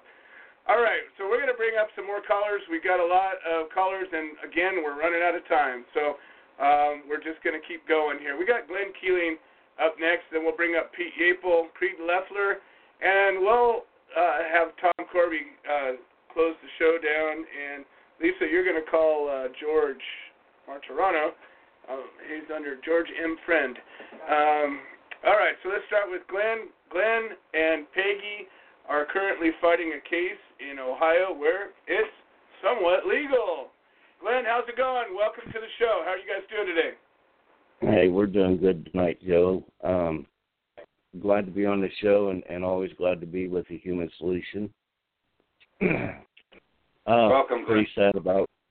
Hey, thank you, Jay. Thank you. I'm pretty sad about uh, Craig's dad. You know, a loss is always really sad, but when the situation that Craig's in, that you know hits a little, you know, harder, and and uh, it just it, it's hard to recover from something like that. You know, in a situation, and, and my heart really goes out to him.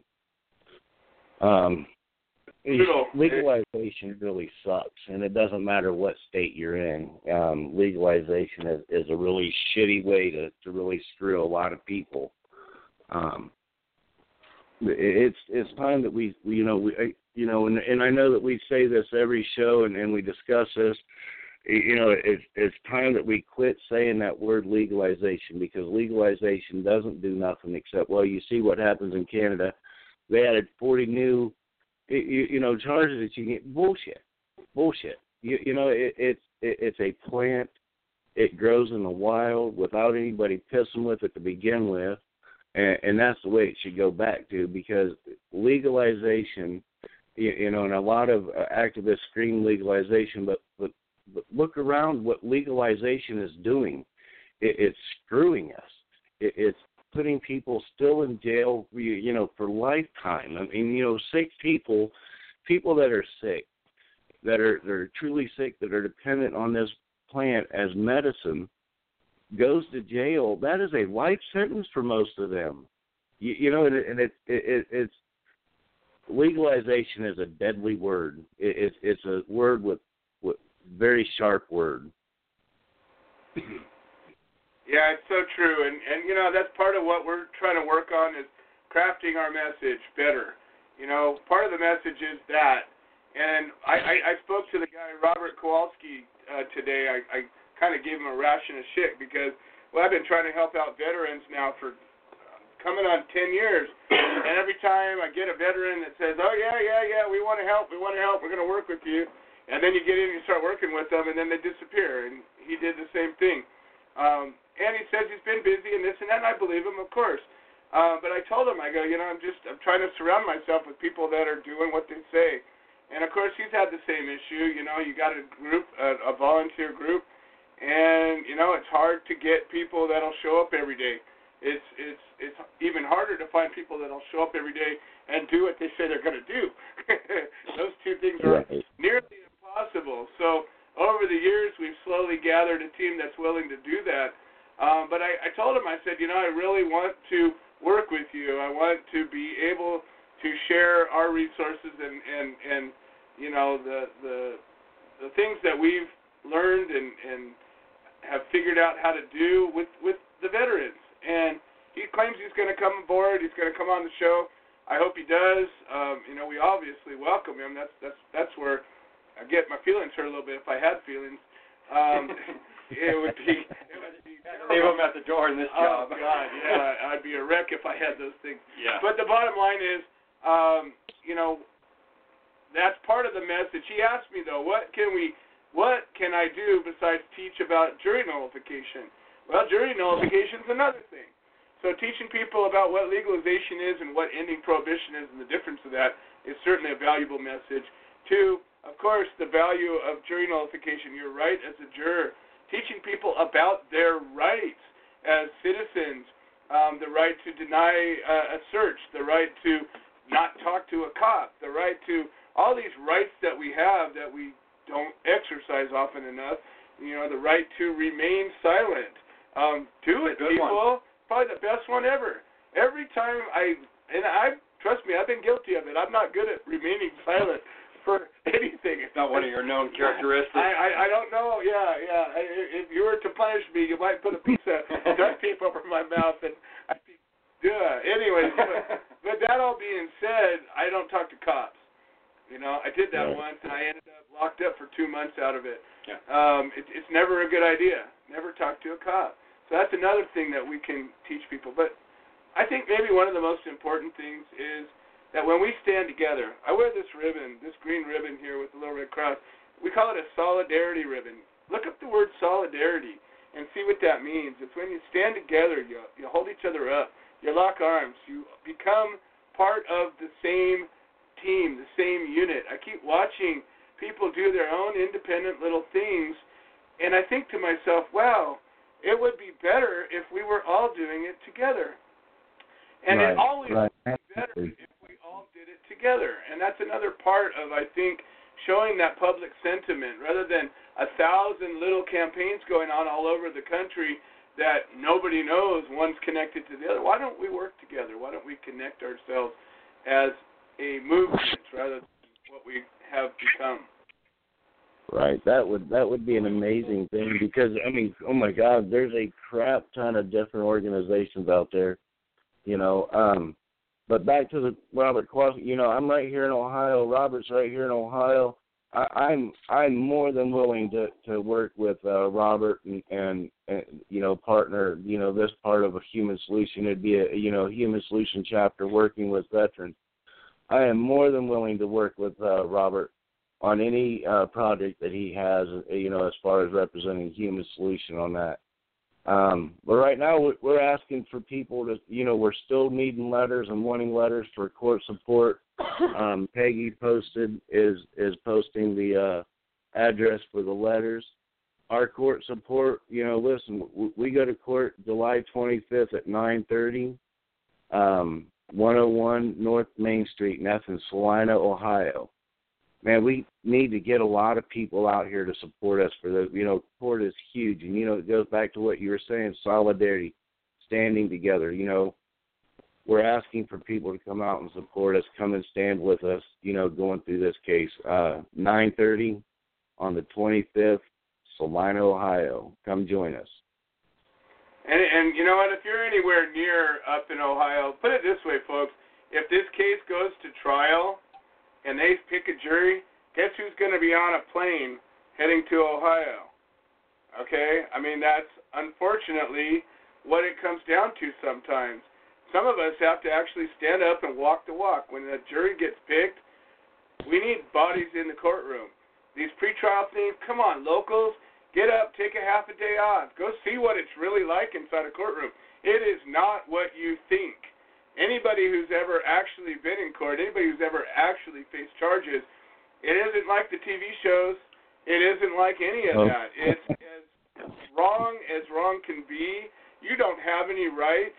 Even if you have a good attorney, the judge is just as likely to say no as he is to do the right thing. Yeah. You know, it, it's it, it's just how it is. I, I don't know how many people I've watched come out of court support with their jaw dragging on the floor going, oh, my God, I didn't think that could happen, or they can't do that. And they did. And they did. And, and, and, that and guy got it, all it's time. What they call the wall. You know, you know, they got the wall on their side, and they can pretty much do whatever they want, however they, they want. And, and, and, and, you know, it happens every single day. I, I mean, legal states, look what's going on in the league. Pick up the newspaper, turn the T V on. It's not, I, I mean, wake up. That's that's all I got to say. Wake up and, and, you know, support something bigger than what yourself is. You know, people are, are, are dying, you know, because of this plant, for this plant, over this plant. You know, come together, support, show solidarity. That's can solidarity. That's what it's all about. Exactly. Well, Glenn, we're running real low on time, and we still got a bunch of people to go. We're going to have to go lightning round on this. But as always, we stand by you. We support you. Um, next week, um, we're going to start doing interviews with candidates, and you are a candidate for a couple of offices. So I want you to talk about that next week as to your reasons for for uh, nominating or accepting a nomination or being nominated, and uh, you know how how you how you feel. Uh, why you think that that you would be the person for the office. We're going to start having those conversations next week. So Glenn Keeling right with our Creative Care Beacon chapter in Ohio, um, and his wife Peggy, just very, very grateful that you guys are part of this, and know that we will stand with you all the way through this, and you will prevail. Good luck to you guys. Thank you. Thank you, Thank you guys very much, and you guys have a great evening. You betcha. You too. All right. Now we got Pete Yaple, a little bit, uh, gosh, I think, I think north or south, not too far away from Ohio, but uh, Pete Yaple is uh, is is uh, an amazing individual, and his wife Helen. Um, they're running our Solidarity Over Separation chapter in New York, and they're tearing it up. They're pioneering the way. They're doing public access T V, and they're teaching us how. And we've got such we're we're we're we're we're putting out live shows on public access T V now, and uh, Pete's becoming an expert in the, the running the board and running the cameras, and um, we're lagging behind. California used to be the, the leader in all this stuff, and we're dragging our asses behind you guys, but you're lighting the way. So let's see what's going on. Pete, welcome to the show. Hey, Joe. Hello. How's it going, man? Oh, it's going great. Always a pleasure. Always a pleasure to talk to you guys, too, man. Listen, I am absolutely tonight exhausted. I have this whole T V experience thing, dude, is honestly probably one of the hardest things I've ever done, but uh, but well worth it. Every minute of, that I put into this, um, every every minute Helen and I both put into this, I should say, uh, not just me, uh, is I think it's going to be great. Like you say, this is an absolute way where we can. This is one way where if we all connect, we can all connect. It won't matter what we're fighting for, what wherever we can spread this news. It, community is important, and what we're learning with our doing this is that radio and television are absolutely the most polar opposite things you're ever going to find in your life. I promise you. Uh, and do it, you know, producing a radio show every week is one thing, and we still do that, obviously. But now adding this T V bit to it, and, and in so many markets, you know, that's what the pro, that's what the thing is with us, is that we're in so many markets on different days, and you know, meeting, you know, deadlines and getting things in and edited and you know, produced and, and put in. It's been crazy, but like we're we've extended our how we're doing things because you know our our our uh, chapter does more educational stuff. Uh, because we really don't have any cases here, you know. I mean, there are cases here, but nobody's come to us. I mean, we put out, we, you know, believe me, we've reached out, but um, that doesn't mean we should stand still. You know what I mean? Just because we have a fight, it, it, it it's like, you know, if um, if everything cleared up in, in Michigan with the water, does everybody in Michigan stop fighting for water? No. You know, I mean, like, you, you, you pick up and you just, you, you you adapt and go. And James and I last week, um, James Tenney, he does, he helps us out, him and his wife, Nikki, so much. Without them, I don't know if we could do it. But uh, we just went remote with our camera and just rode around and looked for something. And, you know, we went to we went to something we thought was scheduled and it wasn't there. But, you know, energy works in a great way, and we got led past two things, and there was an Alexis lemonade stand, an Alexis uh, lemonade stand, and Alexis lemonade stands. I don't know if they're out there, but here uh, they're for childhood cancer. So it was just like, wow, well, what better way for me to interject some cannabis oil into the conversation? But um, uh, they were too busy to interview us, so we just did uh, like twenty interviews with some local people, you know, some beekeepers, some sustainable farm guys, and just people selling their wares and just gave the community an opportunity to, to be on the show. And they knew what our show was. They knew what we stood for, and everything else didn't deter them in any way, shape, or form, which was great that we got such a, uh, you know, an open reception. Um, but we're, we're trying, Joe. I mean, we're just trying to make a difference as we always do. We're, we're, I mean, I've been awake now for thirty-six hours trying to get the show on, um, you know. Yeah, I, it, it's been crazy, man, because I hate computers, you know.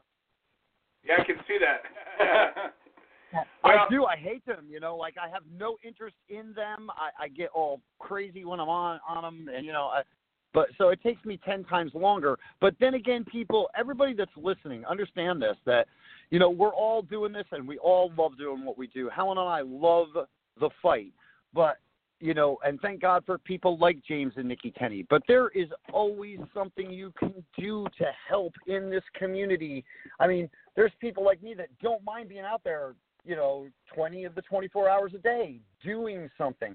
But I can't, you know, do some of the littler things. And I, I hate to call them littler things because those littler things, without, I can't ha- do the bigger things, you know. But if you've got some computer skills, if you've got any – any uh, any not only interest but uh, uh, expertise in film or editing or any of that. I mean, these are things. I've got a guy here, Mike McCarthy, I haven't seen in probably thirty years, and uh, Helen had put up a post, and come to find out, he's a teacher at the Connecticut School of Broadcasting. You know what I mean? And he's been kind enough the last couple times to edit our shows, but he was unavailable this week, so now it's, you know, up to good old me, and that's not ever always a good thing. Well, Pete, I, I feel very strongly that this whole new venue, this whole new platform that we're learning to get into, we're going to be reaching some very large, broad markets, and we're going to get into some hostile territory in a, in a way that we might be received well, because there's people that listen to public access T V regardless of what's on it. They they listen to every all the programming. Yeah. And to be able to interject a, a show and say, boom, here's new programming, you got thousands, maybe hundreds of thousands of listeners that will listen to you, and, and hopefully we can grab them and keep them, so at least some of them are receptive. Yeah, Joe, and the thing about it is is is that everybody has to understand, and like I say, we're, we're beating our heads against the walls. Everybody thinks Facebook is the answer, and, and we all know it's not, and especially those of us that really do fight this, that it, you know, Facebook is great for, you know, commun- communing and spreading a word here and there, but it doesn't get anything done. This audience that we're going to reach, local access, just think of who watches local access T V. You know, an older, it's an older crowd. It's people that we can, it's a demographic we don't reach every day, and a demographic that votes. You know what I mean? They vote. So we, you know, we, you know, everything is important. Everything is relative, uh, and and at the same time, Uh, it, it is. But what I want to just really quickly do is uh, all around, all around there's protest, and all around there's all this huploo and, you know, and negativity that surrounds things. It, and I just don't think we do things a lot of times for the right reason. So if, with your permission, we could just take like five to ten seconds just to be silent for a minute. You know, people take knees for reasons, man. Poor Craig sits in jail, man. Let's just take ten seconds. Uh, silent time, just every one of us that's listening, just to shoot him some positivity, to him and his family, if you don't mind, Joe. I'd say let's do it, starting now. Okay, excellent. I mean, now.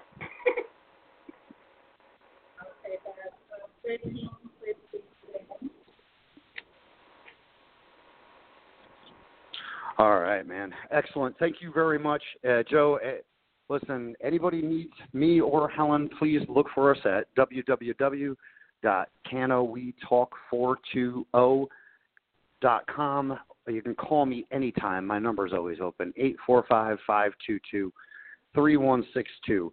The one thing you find when you really are doing things is that we do need community, and we do need outreach, and we do need to spread this across the country. I don't care what coast I live on. If it's, you know, ten o'clock in California, feel free to call my house at one in the morning. I'm not one of those people that'll ever, uh, you know, uh, be upset that you call me. And uh, I apologize to Joe and to Sage Amdal because I am constantly forgetting the time difference and texting them at like eight o'clock in the morning my time. But to everybody, peace, man. We've got a class next uh, uh, next uh, Friday, as usual, at the Holistic Healing Studio, our monthly class, which this month is going to be a great one. It's a review of our first four classes, so if anybody... Whoops. Did we lose Pete? I think we lost him. Either we lost him or we lost us. Yeah. Hopefully we're still here. All right, Pete, I'm not sure what happened, but I think we lost you. Um... Hopefully we're still here, and uh, we'll... Peter! Oh, there you are. You're on in here. Go Helen! Go Helen! Woo-hoo! Get that man back. Wait, did he fall over? What happened? She's going to wish I took my phone. I was bringing food to my car, my car radio. You know, it's crazy. So, but um, what? I don't know what you didn't hear, other than the fact that we've got a class this coming Friday, the twentieth of July. At the Holistic Healing Studio, Denise Orzek's place, as we do every month. It's a review class of the first four classes, and this Saturday we'll be in Lackawaxen, Pennsylvania, filming a music festival. So, God knows we don't stop. Get some sleep tonight, Pete. Get some sleep. We love you, Helen. I'm gonna try. All right, we'll talk love to you, you guys soon. Good night. All right. Bye. All right. Yeah, we got eleven minutes left in the show, and we still got three guests coming on, and me and Jay still got stuff to talk about. I think we're going to go a little bit long, but not not too much. So we're going to bring up Creed Leffler next. We got George Martorano has called in, and then, of course, we'll have Tom Corby to close it down, and then me and Jay will have a couple of parting parting shots. So Creed Leffler has uh, put together um, a number of petitions, and we have promoted them on the show um, numerous times. Um, he's an advocate and an activist, and um, he's trying to make things happen. Creed, welcome to the show. How are you doing today? I'm actually a canvicate. You I'm are actually a canvicate. Yes, I agree. I, I totally agree. I like your terminology. So what's happening today? We have six thousand three hundred thirty-one signatures. We have six thousand three hundred thirty-one signatures. Yay! Of, not too shabby. Not too shabby. As of, as of today. As of today. So what's the what's the new goal? Um, I would like to be. I would like to see, like, eight thousand. eight thousand? That's a good number. All right, folks, so this is this is the, um, the, the Take It Off Schedule one petition, correct? Yes. All right, so Lisa's going to be sharing the, the link on our live feed. Um, and, and Creed has put together a petition on change dot org to uh, remove, remove, remove uh, cannabis from Schedule one. And, um, you know, it's, it's one more way that we can get out there. If we were to drop a couple hundred thousand signatures on one of these things and get it to go across Congress and, and across uh, the president's bow, I don't know. Maybe they'd start taking action. So we certainly, uh, I've signed it, and uh, everybody I know has signed it, but it's time, there's a lot of folks that haven't signed it, and it's time to do it. So, um, you know, Creed has been a, a, a member of the show for a few months now, and um, he's been part of um, Pete Yaple's show and, and several other shows that I know of, and really he's doing what he can to bring awareness, and he's doing more than a lot of folks I know. Yep. So let's get out there and support him. It's on move on dot org. It's on move on dot org. Oh, geez. God, I get everything wrong. You see, that's why I, all I am is a dumb radio host. move on dot org. Lisa will post the link to the... to the. Um, and to I, the do, I do have some news for you all. I do have some news for you all. Oh, let's hear it. Let's hear it. I'm trying to get Wiz Khalifa to be on board with us. I'm trying to get Wiz Khalifa. Well, that would be great. Let's I'm do it. To I'm talking to his team right now. I'm talking to his team right now. Oh, excellent, excellent. Well, if you get him or his team uh, willing to come on the show and talk about this project, I'll give them a place to come. I'll be glad to glad to uh, participate that way. Okay, thank you all. All right, Creed. Well, I appreciate you being here. We got only a few minutes left, so I'm going to have to cut it short. But Creed Leffler, we will be posting a link to uh, the move on dot org petition, and uh, we'll get some more signatures today, I'm sure. Thanks. All right. Thank you, Creed. Thanks. All right. Up next, we got George Martorano. And uh, everybody, well, you know what?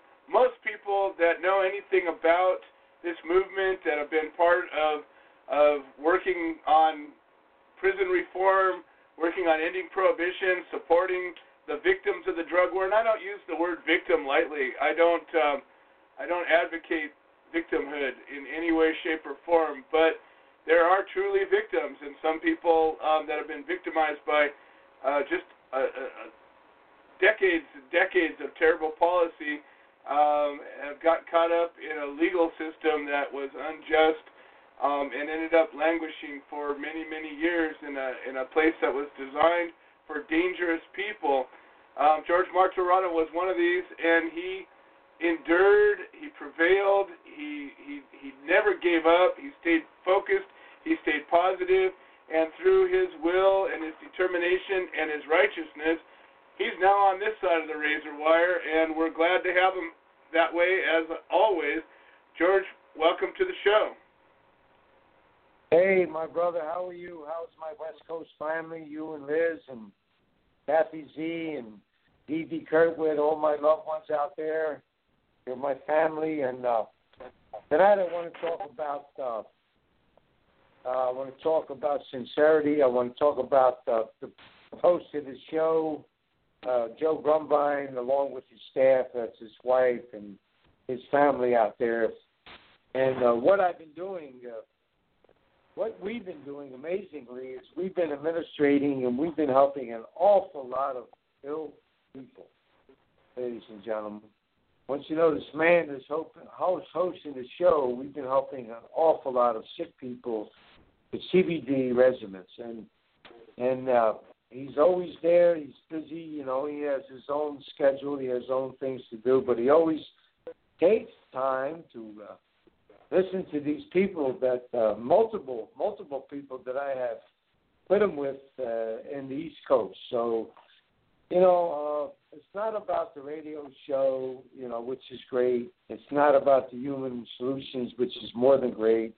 It's about an individual wanting to help other people from what he knows. And, uh, you know, Joe's very educated uh, how to help people with illnesses with C B D. So, you know, I'm very proud to be, uh, because when I refer, when I refer something to uh, Joe's organization, which is uh, Willow Creek Springs dot com, for Willow Creek Springs dot com, I know when I put these people in direct contact with Joe's organization that they are being helped in the right way. So much so, you know, Joe has taught me uh, a lot about C B Ds, and uh, now I'm opening in the first ever hemp cafe plus C B D shop in Philly. And the theme of it is, is to help people.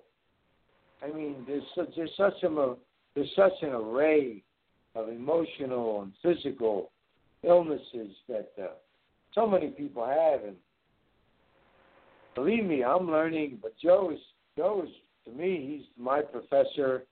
He has taught me. And uh, on a personal note, I had uh, I had a sister that uh, my sister, uh, my sister Dee Dee, same as my, my good friend Dee Dee Kurtwood out there, north of L A, you know, she went through some tremendous emotional situations. Uh, you know, she had lost her son not long ago, the only child. And uh, I thought I was going to lose my sister because right away, the doctors wanted to prescribe her, which they did, prescribe her with all these kind of drugs. And, uh, you know, they, all addictive and this. It would have just took her down more. So finally, finally I... Uh, talked to her and uh, convinced her to deal with the Willow Creek Springs dot com products. And believe me, my sister is laughing again. She's exercising. She's cooking. She's be- became a whole person from the help from uh, Joe's organization and Joe's expertise in administrating C B D. So this is why this type of show is important. It's not, you know, always, don't, don't get me wrong, you know, our fight is there. We have a lot of people that we're trying to bring home, and I hope we will. But we also have a lot of people out here that are in their own, they're in their own sentence, they're in their own cell, their own cage from a lot of illnesses, especially emotional. So I want to share that with everybody. Uh, you know, this guy hosting the show, he's much more than what you think, ladies and gentlemen. Thank you. Thank you, Joe. Oh, shucks, George. Well, I tell you what, a compliment from you is, is, a, is a thousand compliments. I, I'm deeply honored to uh, be working with you, and um, I, I guess we're in the mutual admiration club. The bromance. Yes. Uh, oh, brother just from... seeing my... Now, so many, so many old people that I have put, uh, uh, you know, uh, Willow Creek Springs dot com products with. It's helping so many, so many people, and, and it's totally legal, totally C B Ds, and amazing, amazing how many people we're helping. And now it's getting to the point where people are, are, are seeking me out to put them in touch with the good people out in California, Joe and his family, et cetera. So that's what it's all about. And, you know, from helping others, naturally, we're going to help the incarcerated. So it's a, you know, it's a big, it's a big thing, and it's, it starts with just one individual, and it grows. And I'm just so proud to be part of that. Thank you, Joe. We're proud to have you with us, and uh, I look forward to seeing you very soon. Looks like we'll be uh, bumping paths again very shortly. Okay, I, I'm, I'm, waiting, right, I'm waiting to head out west. George Martorano. I'm waiting to head out west. Take care. All right, I'm looking forward to it. Looking forward right. to it. Thank, thank you, thank you. All right, George Martorano once again. All right, we got Tom Corby to wrap it up. We're running a little bit of overtime, but I know a trick, and I it it allows me to do that when I see fit. Tom Corby, it's all you. How you doing today? Uh, well, thank you, Joe, and uh, Mary, Becca, Lisa, George, all those on the front line, not to forget Coffee Party Radio Show. Uh, it's awful quiet up here in NorCal. Again, I've been out every week. I think it's so important. Why is that? That I used to, after we got busted and joined the Human Solution uh, approximately seven years ago, had I not, Uh, we probably would have ended up making some kind of B S plea deal. Uh, all plea deals, no matter how good they sound, a misdemeanor will end up screwing you. Uh, our mindset, and Joe will tell you, our mindset, like Frank and Ann here with me today, and all those, is to take them on to trial. They can't do it. They, if we would have been done with this years ago. The problem is here, folks don't know, uh, had no idea what was going on uh, with our cannabis movement until I got busted and went to jail for four days. Uh, sad to say, sometimes that's the only time we ever wake up and really see the light. Vision. Prohibition. I've been fighting for my right to have cannabis for fifty-one years. We all know that Prohibition was illegal in the first place with Nixon, Mitchell, uh, DuPont, and Randolph Hearst with the paper, knowing that cannabis, hemp, actually uh, makes a better rope and makes better uh, paper. Uh, furthermore, they are, it was brought out today, we know they're all making money on us. Always follow the money from the border to all the policemen, to judges, and the P Ds, attorneys. Of course, they don't want it legalized, and it was brought out uh, how the lobbyists, a lot of them big farm lobbyists, have billions of dollars.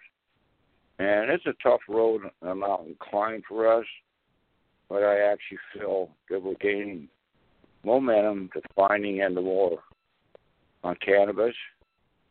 Uh, reefer madness myths uh, are actually almost silly when you laugh at it, uh, that if you take a hit, uh, you're going to go crazy. And uh, it, it's, it's, uh, it's a sad uh, state of affairs when people uh, don't get educated and they believe a lot of stuff just because somebody said so. I uh, always say check out the facts, uh, Google it, and we always follow the money. And I want to thank everybody today and all those on the front line always coming together and volunteering to help be the solution to fight and prohibition. Uh, no one should go to jail for our plant, and all, as always, no victim. There's no crime, jury, no vacation. Always plays a huge role and getting your case dismissed or acquitted. Thank you all today, and don't forget to breathe. Well, and, and I want to thank you, Tom Corby. You are a warrior, a lion-hearted individual, and I am proud to call you a brother. Thank you, Bill.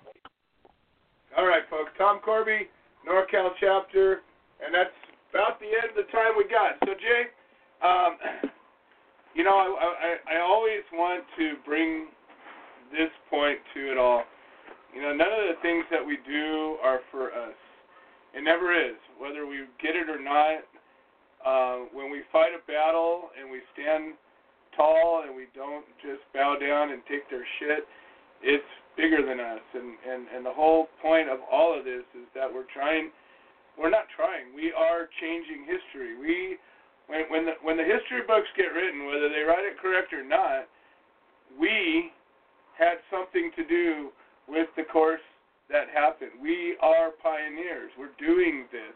We are taking a situation that wasn't okay, and we're making it more okay. We've got the arrows in our back to prove it. We do. I, I pulled arrows, knives, spears, uh, shotgun blasts. I, I, I've taken a few mortar rounds. I've taken it all. But the boy is, is I know. It's worth it. We're making a difference, you know.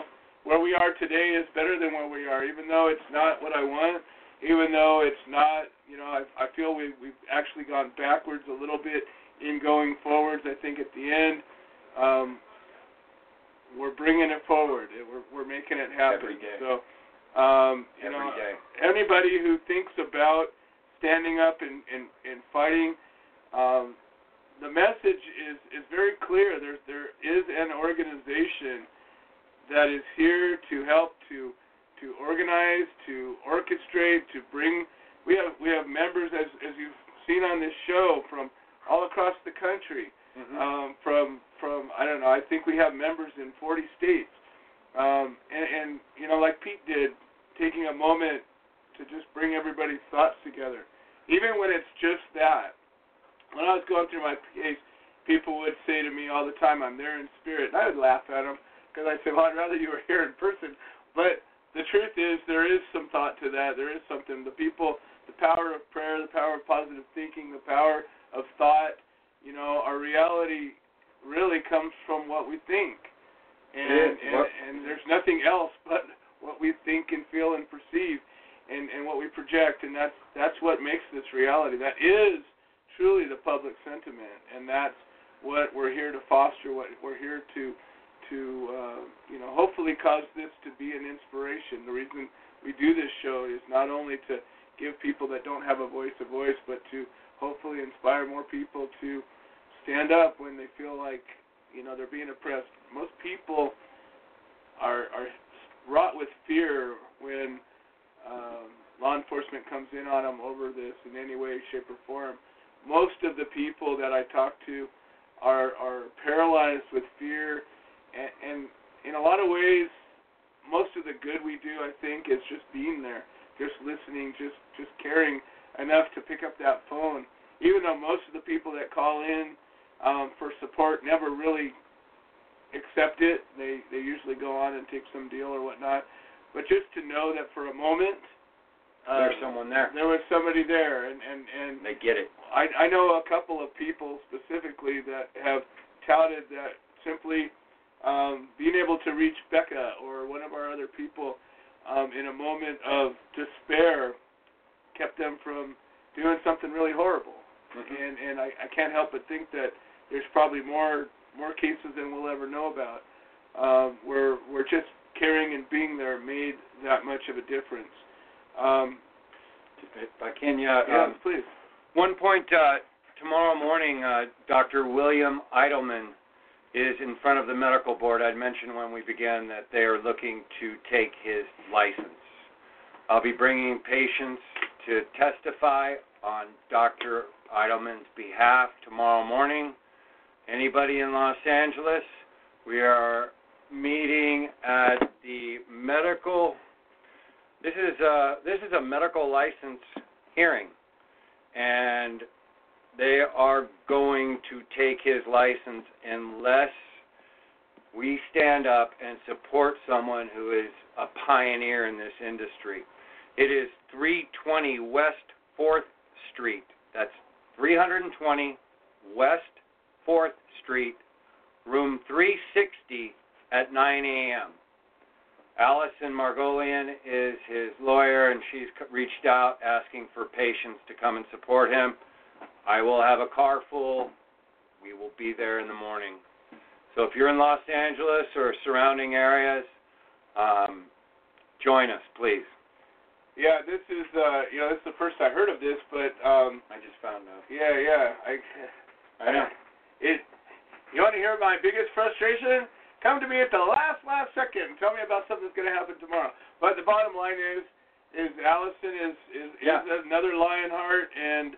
Um, she's always at the very, very last second of the last nanosecond, but she uh, can get stuff done, as as uh, yeah. as we all know. Anyways, uh, Doctor Eidelman is um, is an amazing individual, and there's a lot of doctors that have taken hits, and now Doctor David Allen, you know, basically lost his license over this. In the same way, he they gave him a course of action, but it was going to be very expensive, and he didn't want to. You know, he, he opted to stay fighting rather than to, to bow to them and do what they asked. But um, and these actions put other doctors in fear, and that is the purpose of this. Exactly. And that you take out a pioneer, and who goes behind them? Everybody that is watching. Yeah. And doctors are fearful creatures, anyways. I've been working with doctors all my life, and my own dad, uh, while he was alive, supported my work, but he was afraid to. Put his face to it. I mean, he would write recommendations as a podiatric surgeon. This uh, is why. I know. This is why. And, and he was always deathly afraid of them coming after his license, and, and rightly so. You know, a, a man or a woman spends how many you know, years? twenty years yeah. in, in medical school and, and residency and building a practice and, and all the time and energy and, and, and the grueling. It's it's not easy being a doctor, folks. Nope. And I wouldn't know other than watching other people do it. But it, it, it's brutal, it's expensive, and, and, and they're truly amazing people that have done it. And to have that at risk it's simply wrong. For being on the wrong side of a political line is very wrong. It's wrong in every way. So we need to stand by these doctors. We need to stand by everybody who's been victimized by prohibition. And I don't use that word lightly. So let's do it, folks. Let's get together. Let's show up in L A. Let's be there for each other. Let's be a part of the solution. And I want to thank everybody that's been here. I want to thank Jay. He came all the way up from L A to be here. Yay. And uh, you thank know, you. It's, it, are you kidding me? It's an honor to be here. Well, it's an honor to have you. I want to thank Lisa for making the whole live stream happen. Uh, I want to thank, thank you, uh, non-compliant Mary for, in the midst of, of a very, very difficult time, she's right there screening calls for us. Um, I want to thank everybody else who joined the show, and of course our Canadians, um, and Glenn and Peggy and Pete and uh, and Corby and and Dee Dee and all the rest. Um, I want to thank y'all, and uh, we'll see y'all next week. Hi, I'm Willie Nelson, and the Willie Nelson Tea Pot Party and I endorse the Human Solution, supporting cannabis prisoners because no one should go to jail for a plant. Things I should have said and done. You were always on my